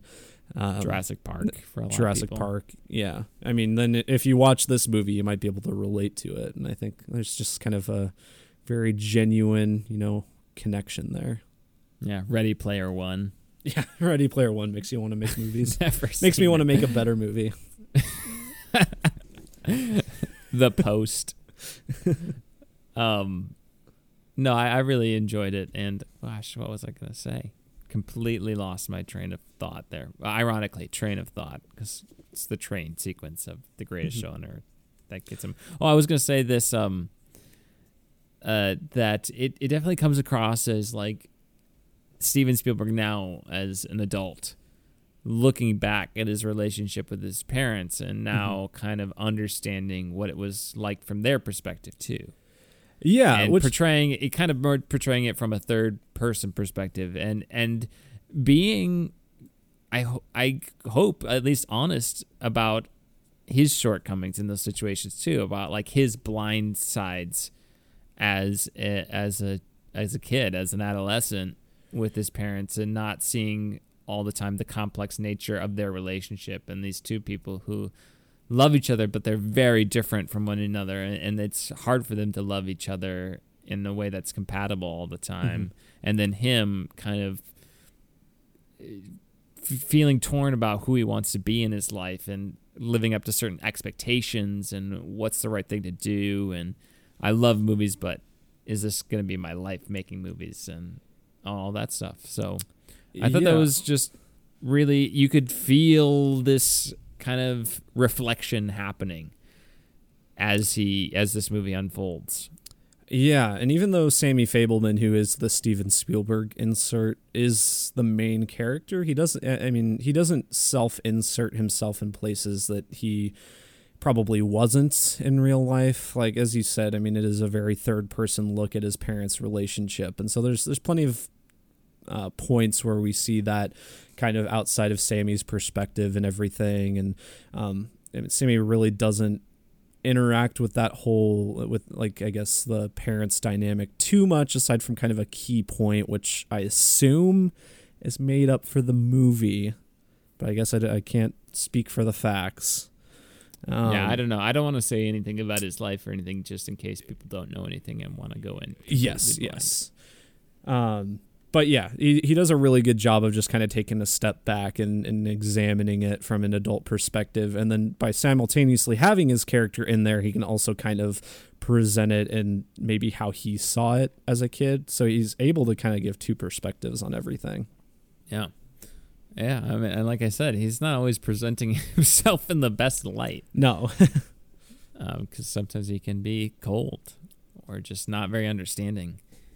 Um, but yeah, I thought that was I thought he did a really nice job balancing that. Like you said, I feel like it is awkwardly paced, a little mm-hmm. messy at times, but overall it hits. I don't think it's the best movie I saw last year, but I do think no. it was good and I have no problem with it being a best picture nominee. Like you said, performances are good.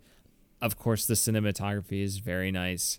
Um, I John Williams music, I wasn't sure how much of the music was original and how much was based on actual like classical pieces. So mm-hmm. if it was like there were some pieces of music that I thought were very good, but they the mom was like playing them on the piano, so I didn't know if they were like established pieces already. Sure, yeah. Just because I don't know all my classical music. but if that if those were written by John Williams, they were great. If they weren't, they were still implemented well. Um, otherwise, it's a more understated score.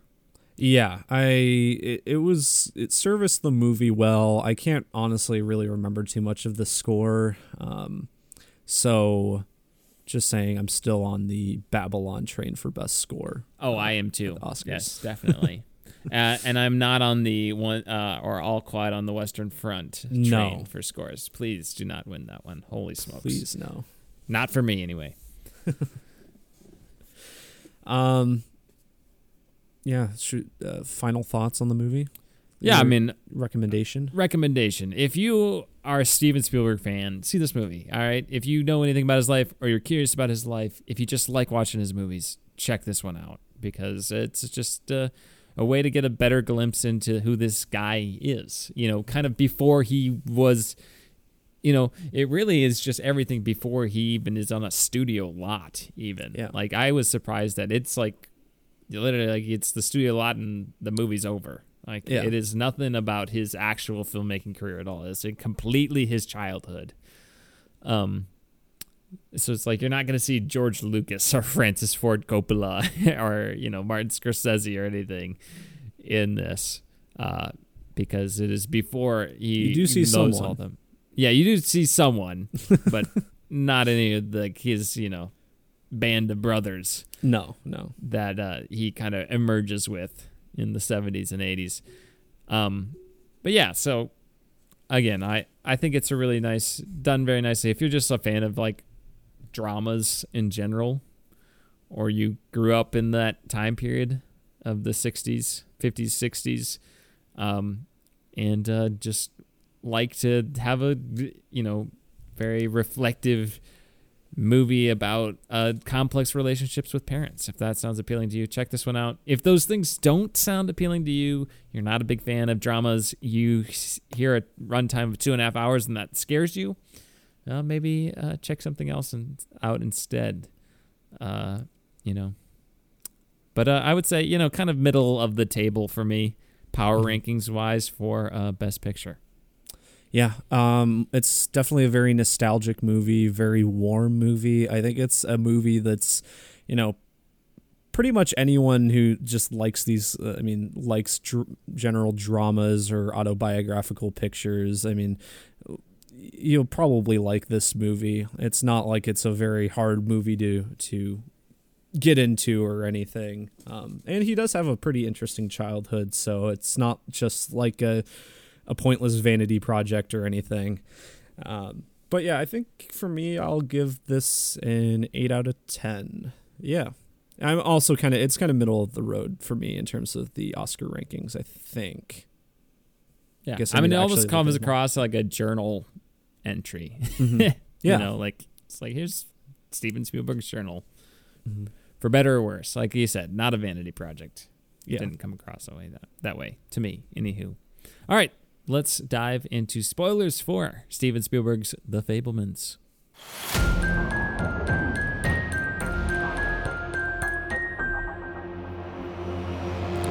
All right. Uh, spoilers for the Fabelmans. I do want to mention the ending. Um, David Lynch yeah, as as John John Ford. that was the best scene of the movie. It was. it was so funny. I think like David Lynch, obviously very storied filmmaker and everything, but he is just like the like a very interesting character in and of himself and the way he acts and things is so funny. His voice is hilarious just naturally. I don't know if you've ever seen like the clips of him on the Cleveland show. Mm-mm. I never the watched Cleveland the Cleveland show. Yeah, he has like a reoccurring role on the Cleveland show. And he plays I'll he plays YouTube compilation this. Yeah, you'll have to. It, and it, I think you can find an easy YouTube compilation. He's easily like I don't think the Cleveland show is funny, but every time I see a clip of him in that, it's like it's so weird that he just like commits to these random projects. Anyway, enough about David Lynch. He's very good as John Ford. Um and just John Ford's like advice to a young Sammy Fabelman, kind of wide-eyed Sammy Fabelman was hilarious just talking about the horizon. See that? Horizon at the bottom. Interesting. Horizon at the top. Interesting. Horizon in the middle. Boring. There you go. Get the F out of my office. Yeah, he, he got the PG thirteen f bomb in this movie, which is very funny.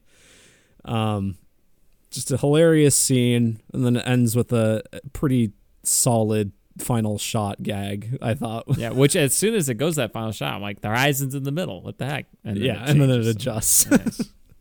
which is pretty funny. Got some laughs out of the screening I was at. Um, but yeah, anyway, other parts of the movie aside from the the very funny cameo at the end. What do you, what should we talk about? I just loved the the filmmaking parts where he's you know making the world the the western and he finds out oh you poke a hole in the film to make the muzzle flash and mm-hmm. revealing that and just you know the, eh, the behind the scenes of everything. In the World War II and he's talking to the guy he, he's like oh you want me to like act and stuff? Yeah yeah, acting and then the guy just keeps going forever Yeah, that's that. Honestly, that and that might be my second favorite scene. That whole filming and him just keeps keeping walking, and I I love the bit where yeah, I love the bit where he's like. He's either talking or he's uh, like the shots just lingering on him, and then you have like the dozens of extras like run in from the Yeah. background and lay Running down on the the ground. side. It reminds me of when my friends and I made our action film black, white, and red all over. We had black masks for the henchmen because we only had like four of us. So, you know, it's like the same guy would be the henchman over and over and over. Sure. And then the black mask helps to keep the anonymity bit. So you got to work with what you got.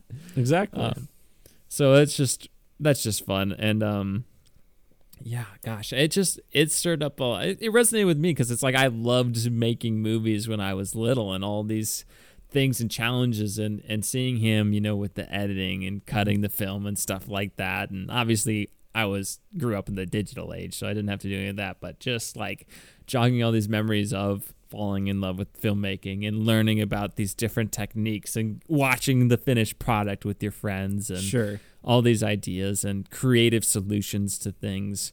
Um, obviously, I am not Steven Spielberg. I am doing a podcast with Holden. Yeah, so that's how far you're down the that's down the totem that is. pole. I mean, Holden, you're only uh, lower because you're doing it with me. So like, Yeah, that's true.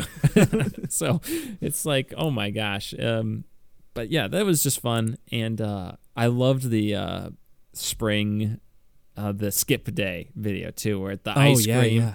the as the bird poop that was really funny and Mhm. I wonder if that was like a, a true gag that he did at one point. But um, yeah, the how it builds and it's like oh the, they're pooping on it and then the guy like is yawning with his mouth open. That's just really yeah a funny moment and yeah. I have like, to you have to cheering and all wonder. You have to wonder these these films that he's making how accurate they are to like what Steven Spielberg actually made. Um, I think it's interesting that like the first one he makes, like the first full movie he makes, is a western movie, which is a movie a genre that uh, Spielberg is notoriously exempt from having made. Like it's like one of the Yeah. only types of movies he hasn't made. So I don't know. I mean, maybe he made a western kind of home movie when he was younger or not or something. But yeah, I don't know. But I, it, I'm wondering how accurate those are to real life. Yeah. Um, and then even like his parents describing movies at the beginning, and the mom is just so much more of the art for, about it, and the dad is like the science of like it captures the frame, and then it tricks your eye into thinking it's actually a motion picture and all that, and just his face when he sees the train crash and like. Oh my god! They're on the car ride home, and he's just like dumbfounded. Yeah, the, and he the- has nightmares about it because it kind of reminds me one of the movies I first my first like favorite movie I guess after Scooby Doo Monsters Unleashed Of was course. like my original favorite movie but the first PG thirteen movie I saw and it became my obsession- obsession as like a first and second grader was the, original Tobey Maguire Spider Man and I actually got nightmares of Green Goblin Oh, but at the same time I was just enamored with it and obsessed with it. So Mm-hmm. kind of reminded me of of that and that was fun. But yeah i just i loved all those bits. Um the part where i don't know what to think of the part where he portrays the like the bully in a positive light. I felt like that was like okay you have power as a filmmaker i don't know to manipulate to shape thinking and Mm-hmm. I don't know. I didn't. I didn't know quite what to take away from that. I would like to hear what other people have to say about like that. I guess. Well, I just- personally. it, it just seemed. It seemed like an extra thing thrown on to this Mm-hmm. contemplative movie where Steven Spielberg reflects on the relationships with his parents, and it seemed to kind of distract from that for me a little bit. Yeah, I I kind of agree. It is it is weird. I think just in general that um that part of the movie is where some of the pacing problems come in because I feel like his relationship with those bullies and everything is is it's thrown in essentially in what feels like the third act and it's Yeah. It kind of rushed. I mean, we get we get a few scenes with them, but it's really just towards the end of the movie, so it's this added conflict so late in the story. Um, and then yeah, the resolution to it is quite bizarre because it is like one of the only things, like him and the bully, kind of making up at the end. There is like one of the only parts of the movie where the conflict isn't just about either the filmmaking or like the family dynamic. So it does feel kind of out of place. I don't know. And had Back to the Future vibes, hardcore. yeah, yeah, I could see that. the It- dance. It does. It almost is like the one part of the movie where I'm like, okay, well, I don't know, is it? It's makes Sammy Fabelman just seem like way too good of a guy. like he's he's doing this thing that I don't know if he would actually do because he's just kind of like, I don't know, like I don't know, I'm- but it the, it made the bully mad. it did So. initially. Yeah, I don't know, but then he beats the just anti-Semitic guy. yeah, So. yeah. So I don't. Yeah, I kind of agree. That's probably the weird part of the movie that I didn't quite get if it was necessary or not. But yeah, I thought yeah, Paul Dano's character was heartbreaking, and the mom was too, and the relationship obviously with Seth Rogen's character Benny, and all that. I mean the the scene where she dances in front of the headlights is beautiful, but you know, as he rewatches that footage and and finds out that his mom has feelings for his dad's best friend, it's mm-hmm. kind of you know heartbreaking. You could understand why he would feel resentment towards her Yeah, yeah, after that. yeah. I mean, I I think it makes sense when I mean, not that I'm speaking from experience or anything, but if you know kids in that kind of position uh, harbor resentment for parents, it, it makes sense. Because especially for shattering kind of a what he probably sees as a pretty perfect family dynamic at that point. Like he's not really seeing any of the cracks at all. So, yeah. Yeah. And also, then kind of he, he identifies the filmmaking side of his personality so much with his mom that he kind of has to just shut that down. Mm-hmm. Um, and only, you know, he opens it back up, and and like here we are through filmmaking. It seems like he's finally reconciled that Mhm. relationship with his mom, literally through a film, The Fabelmans. So I think that's pretty poetic. Yeah, I mean they have the scene at the end where I mean it's the it's the mom talking to Sammy, but it kind of feels like Steven Spielberg talking to the mom more so because it's like I mean she's talking about how you know like she's not gonna you know she shouldn't have to give up her pursuit of who she truly loves just like he shouldn't have to give up who what he truly loves doing or whatever Mhm. essentially. And it kind of feels i mean as you said that kind of feels like their kind of defining moment and maybe him reconciling with his mom in real life. So yeah. And then how you know the dad also loves mom Mhm. still. And he has to do this thing. It's like this is his dream of working with computers and changing the world in that way. Yeah, Um, I, there was a there's a cool shot that stands out um in the last scene with Paul Dano where it's like his silhouette on the ceiling. It's kind of like from his chest up and then we get a, a silhouette of his head on the ceiling. And I didn't notice until after watching it when I saw I think the clip on Twitter, but it kind of like the sh- the silhouette kind of looks like the mom, kind of looks like the silhouette of the mom. Hmm. So it kind of, and that's at the point where he's like seen the picture of of her and Benny. I think is the Seth Rogen's character's Yep. name. Um, and so I think it's him kind of, you know, literally the mom is kind of shadow in his, uh, his former self or something like part of his past, and him moving forward and still her being a part of him, but him trying to move on as well. So I think it's just it was a pretty cool shot. Yeah. Um, kind of on the other side of things here, one of the funnier moments is the relationship he has with the girl. And Mhm. then they start making out under Jesus, and Yeah.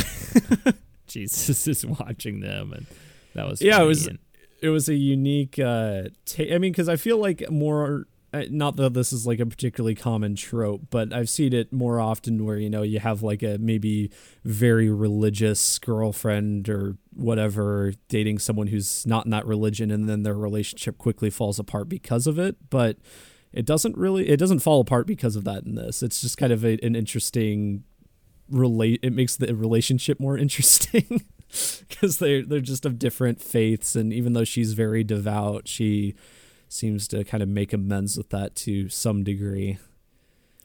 I think she just likes kissing him. Yeah, then well, she does say that, so Yeah. he's a good kisser.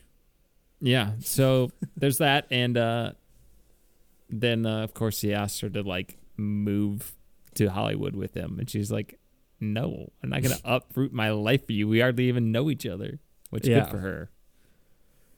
Yeah, smart move on her part, but Mhm. also very sad for Sammy. Yeah. Um, trying to think of anything else we want to talk about. I mean, they get a monkey. Mm-hmm. They chase after the tornado. Pretty wild. Yeah, yeah, that was scary. you know, all um, the like relatives who are always saying all their opinions. Oh, the one oh, what was it? Cousin or uncle or whatever that comes and visits. yeah, Talks about art. He was pretty entertaining. he's nominated for an Oscar for that. Really? Yeah, I mean, he was great, but he's literally in the movie for like 4 minutes. yeah, it's it's so like maybe ten minutes tops. It, he's in it so little. He's best supporting actor. Actor's name is Judd Hirsch, I believe. Um, yeah, a lot of people are just like, oh, if you're giving it to him, why not just give it to like David Lynch or something like? yeah. but I mean, yeah, he he is good, and that is a very good scene in the movie where he's he's yelling at Sammy in the bedroom, and that's kind of where Sammy starts thinking about the balance between art and his family and everything. Where clearly the uncle went on the pursue art route and completely abandoned the family, but Sammy's not really quite ready to give that up yet because he's he's just so close with his family and cares about them too much. Um, but it does it does set some seeds into his head for that'll come to fruition later in the movie. Yep. Nice. Anything else to add, Holden, to our review of the Fabelmans? Um. No, I mean, I uh, I guess the the first scene I really really like. We're kind of working our way backwards like we do, but one of the first scenes I really liked in the movie was when he does make that first little film with the train, The trains, and, yeah. and watching it with his mom and the mom's reaction and everything, and she's just clearly from the start like on board with this like passion he he's he's come up with and is always kind of supportive of him and that kind of that just sets up that relationship perfectly and it's so cute. Yeah. I love that. But yeah, I think that's pretty much it from me. All right, sweet. Then Holden, what are you doing? What are you doing? What are you doing? No, what are you doing? What are you doing? No, what are you doing? What are you doing? All right, Jimmy. Well, this week I started doing something that I think last week or the week before I said I wasn't going to do, but I had some time. So I have started watching the Rocky movies. Oh, nice. I have Yeah. I've only seen Rocky Balboa. Oh, wow. So that's like the sixth one, I think. Yeah, something like that. My sister really likes it.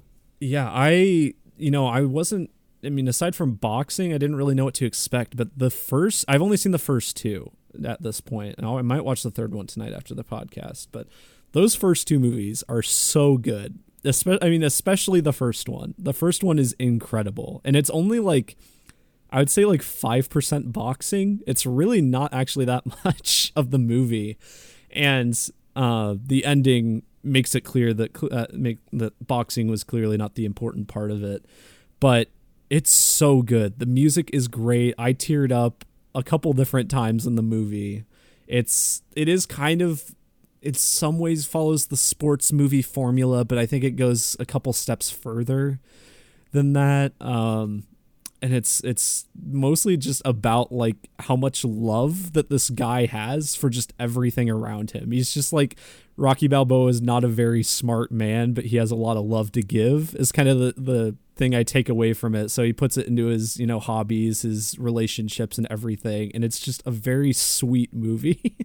I was not expecting this, and Sylvester Stallone is great in it too. Um, so and the second one is is kind of feels like a part two to the first one. Um, it takes place pretty much immediately after the first one, um, and it it complements it very nicely. And I think it also has just an incredible ending. Both like finale boxing matches in both movies are like harrowing. The first one I like forgot I was watching a movie. I was just Wow. like this feels so real. Um but I yeah, I think if nothing else for sure watch the first one. You might be convinced to watch the others too. Um, Is Very, it very on a good streaming movies. service?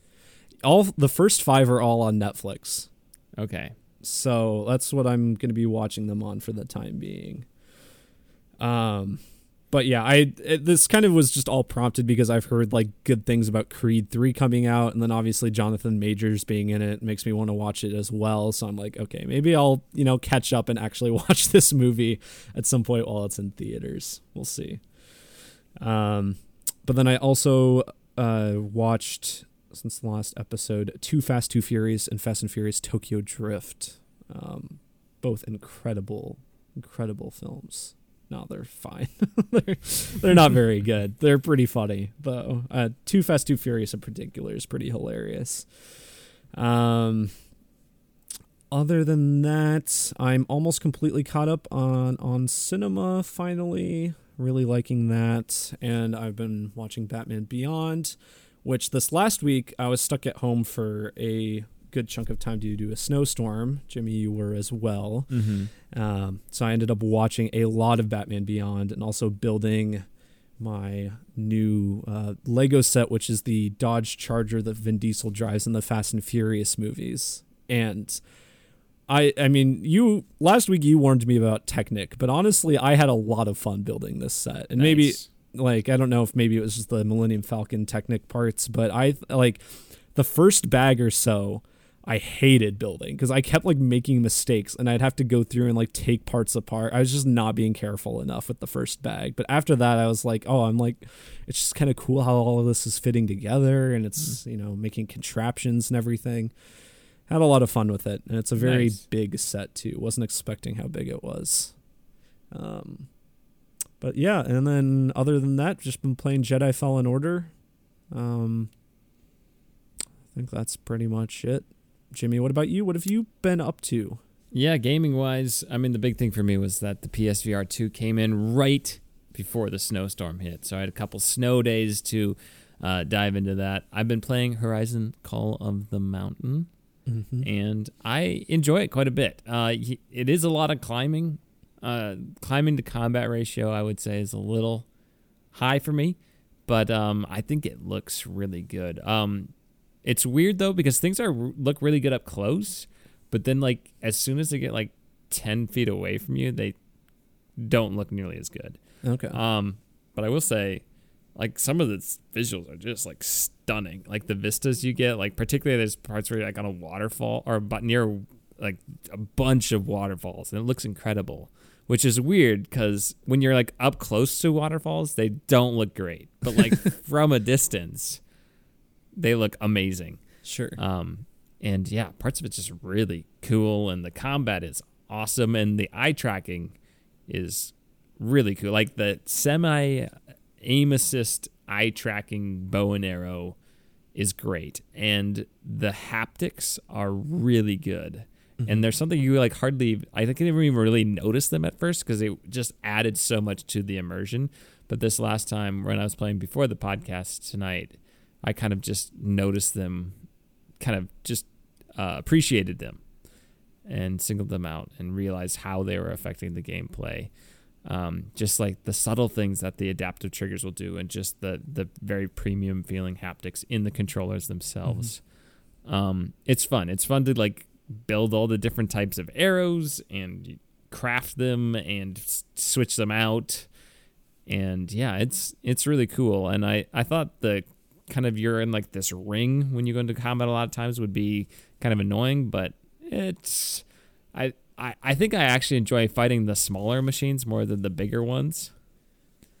Um but yeah i mean i and i'm not amazing at the combat but there are parts where it is more open with like some watchers and you actually like go into stealth in like the oh, nice. reeds and i'm like oh this is kind of fun um but yeah I, I think it's fun the story is i have no idea idea really what even happened to the story because i have not really paid attention when anybody's talking but i was reading about it today and they talked about how the eye tracking like the npcs will actually like look at you and make eye contact with you really?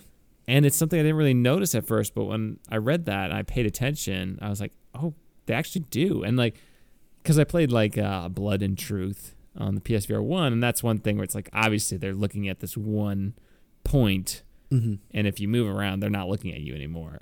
Or Skyrim VR and that sort of thing. Whereas this, it's like, no, they're looking at you. It's like like a real person. And if you look at one of the characters, like they will look like they'll stop and look back at you in a way that's very natural. Oh, okay. Um, That's You can cool. kind of like shove them, to, which is pretty funny. I'll just shove them a little bit, and they're like, "Oh, what are you doing?" um, yeah, it's it's really cool. Um, yeah, visually, lots of it is great. Uh, personally, I I do not find the PSVR two to be that comfortable, and I have messed with it quite a bit. Mhm. I don't know if it's just the shape of my head in particular, or the way my eyes are, or the fact that I have glasses. Any of those things contributing to it, but I just don't think it's as comfortable as the first one. It definitely has like a sweet spot that you have to be like pretty on. Um, but otherwise, the thing that I had some tracking issues with the headset at first, but then I turned on like there's a setting where you can turn on the tracker on TV or like this little screen that'll border around your gameplay, and that has basically fixed all my tracking issues. Except when I found that sometimes if I look straight down, it will lose tracking. Mm, Um, okay. But it helps to have some lights on in the room, which is weird coming from PSVR one, which was that was a big no no is to have lights on. So getting used to that. But yeah, really fun. Um, uh, the headset vibration is cool too. It's like when the Thunderjaw comes out and is roaring in your face. It's like you feel the presence. Oh, nice. That does a good job for immersion too. I tried some other demos. I tried. There's like a song of smoke one. I don't know. It was whatever. I put that one away. I have Swordsman VR, and that one I just like you can just jab people. like I literally put it on the hardest difficulty. I could still just jab people and they died. and it, I feel like they could bump the resolution up more in that game because it Okay. It was like upgraded for PS5 and PSVR. It didn't really feel like it. Um, other than just the controllers worked and it worked on the PSVR too. Uh, otherwise, the cool one that I tried, which you would not have any interest in, is I did the NFL Pro Era or something demo, Yeah.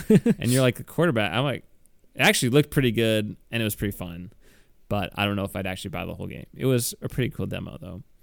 Um, otherwise, I haven't tried the Star Wars game yet. I do have Resident Evil Village. That is what I'm planning on playing next. Oh, nice. Um, I've, heard, the really VR good- port for it's pretty good too. so- Yes, I've heard it's very good, and I've heard that Pistol Whip is really fun too. So I might try that out sometime. Yeah. And the kayak game, kayak VR Mirage or something, looks really fun. So I might try that out too at some point. Otherwise, I have been playing uh, Jedi Fallen Order, um, which is really fun. Uh, Getting close to the end of that one, I think. Just a couple hours, two three hours left, I think. And then um, TV wise, uh, for whatever reason, Book of Boba Fett will not download on my Amazon tablet, even though every other show on Disney Plus will. So I had when I, I watch shows when I work out on the elliptical, and there's no Wi-Fi in my apartment uh, workout room. So I've been watching the the Murdaugh Mysteries, Holden the Netflix show that everybody's talking about. So I've seen the first couple episodes of that. What is that? It's the number one thing on Netflix when you living under a rock. The Murdaugh. Mysteries, What is- a what is Southern it? scandal. Oh. Um, you just it's only three episodes, and apparently wait, the no. trial is like going on now. Oh, that's right. I think my my aunt was talking about it this weekend. I don't I think that's the only thing I know about it. Yeah. Um. Otherwise, that is I have I did watch The Mandalorian end of season two on my TV, and then the Book of Boba Fett. Those first, t- the the six and whatever the the first two of the last three episodes, Mm-hmm. which I was like, man, I honestly don't like the season two finale of Book of Boba Fett. Or of uh, Mandalorian. I think it's like a weak episode. The one where, you know, the big cameo comes in at the end. I just don't think it's a very well made episode. And then I think it's directed by the guy who directs directed Ant Man. Oh, Peyton Reed. Yeah, I think he's the director of that. And I'm like, Oh. well, I guess it tracks. um, because I yeah, underwhelming Dark very good. Troopers. Um, I thought it was just weird and kind of big moments that were kind of dull, and I think the I don't know. Uh, but uh, again, the Book of Boba Fett Mandalorian episodes are very good, even though they're just in the middle of the show about Bo- Boba Fett, apparently. um, and then I'm gonna watch the finale, which I remember being not good. So, but then I'll be all caught up before Wednesday, Holden, because we have the first episode of season three of The Mandalorian, uh, which Yeah. we'll be reviewing next week. Of course, God. We have so much stuff on the docket now. So, yeah. um, I think that is everything. Okay. Well, yeah. The next week, yeah, we'll be doing first episode of Mandalorian. I'll have to watch a, a recap or something before Wednesday. Um, didn't get around to rewatch. I I kept thinking about starting to rewatch it, and then I was just like, I don't know if I really feel like it. I'll just let Jimmy be the one that remembers it really well. um, and then yeah, and then we'll have the episode eight of The Last of Us. Um, and then we have some Oscar nominees still. This is really the last week before the Oscars. So we should do Tar. I think Yep. Tar is going to be a big one. And then the other two we have left are Women Talking and Elvis. Yes. Um, so you'll get some combination probably. I probably at two of them. Yes, I would say. And then we're gonna do the other one the week afterwards. Yeah. Did you Prob- say we have a new release this week? No, we uh, well this week is Creed three, which, Which- neither of us are gonna see because we haven't seen the other movies. Yeah, we haven't seen the other two. Sorry if you're a big Creed fan. We've heard they're good. hmm We've heard the new one's good, so enjoy that. We just will not be reviewing that one. Holden Yes. will see it eventually. Sounds like he can give us our thoughts. Uh, and a what are you doing in the future? Um, otherwise, yeah, we'll do two of those, and uh, Mandalorian and Last of Us. Yeah, so Yeah. that will be a jam-packed episode, just like this one, Holden. It just the content never stops. It never stops. Yeah, The I- in audience two demands weeks, it. In in two weeks when we have the Oscars, Last of Us, Mandalorian, Scream. Sixty-five. Yeah, oh, jeez, my gosh. Well, We won't do that. Are we gonna do the Oscar reactions too? We Yeah, we will. because we're Monday. Shoot, dang it! Well, that'll be be, the longest episode, Holden. anyway, yeah, March is freaking stacked. Isn't yeah, it? it's weird. I don't it's remember. it's not other- like it's like oh we'll watch sixty-five and Scream just separate weeks. No, because then like the next week is Shazam, and then the week after is John Wick or something. Like, Yeah, so we got yeah Creed, which we're not even seeing. Sixty-five, Scream Six same week, Shazam week after that, John Wick week after that, Dungeons and Dragons week after that. and then Mario. Yeah, it's just we got a stacked couple months coming up. Yeah, Mar. Gee whiz. Mario, Renfield, Beau is afraid. My goodness. I think I think that we might have a a break for like one week, and then Guardians of the Galaxy Volume Three. So it just will not end. Got lots bef- of good content coming from us then. yes, just a. it's just going to be a race towards episode 200 for us. Yes. So full steam ahead. Buckle up. Prepare for these two-hour episodes to be the norm. regular. we will not have lives, Holden. Nope. Uh, yeah, if you want to leave us a request, you can do so by leaving us a five star review on iTunes or by emailing us at tompodcast at gmail.com or by donating to our Patreon. And I believe that's it, Jimmy. Awesome. We will see you next week when we got a couple of Oscar movie reviews, Last of Us and Mandalorian. Until then, ladies and gentlemen, say goodbye to your pantalones. That's right. Hasta la vista. Adios, pantalones. Love you.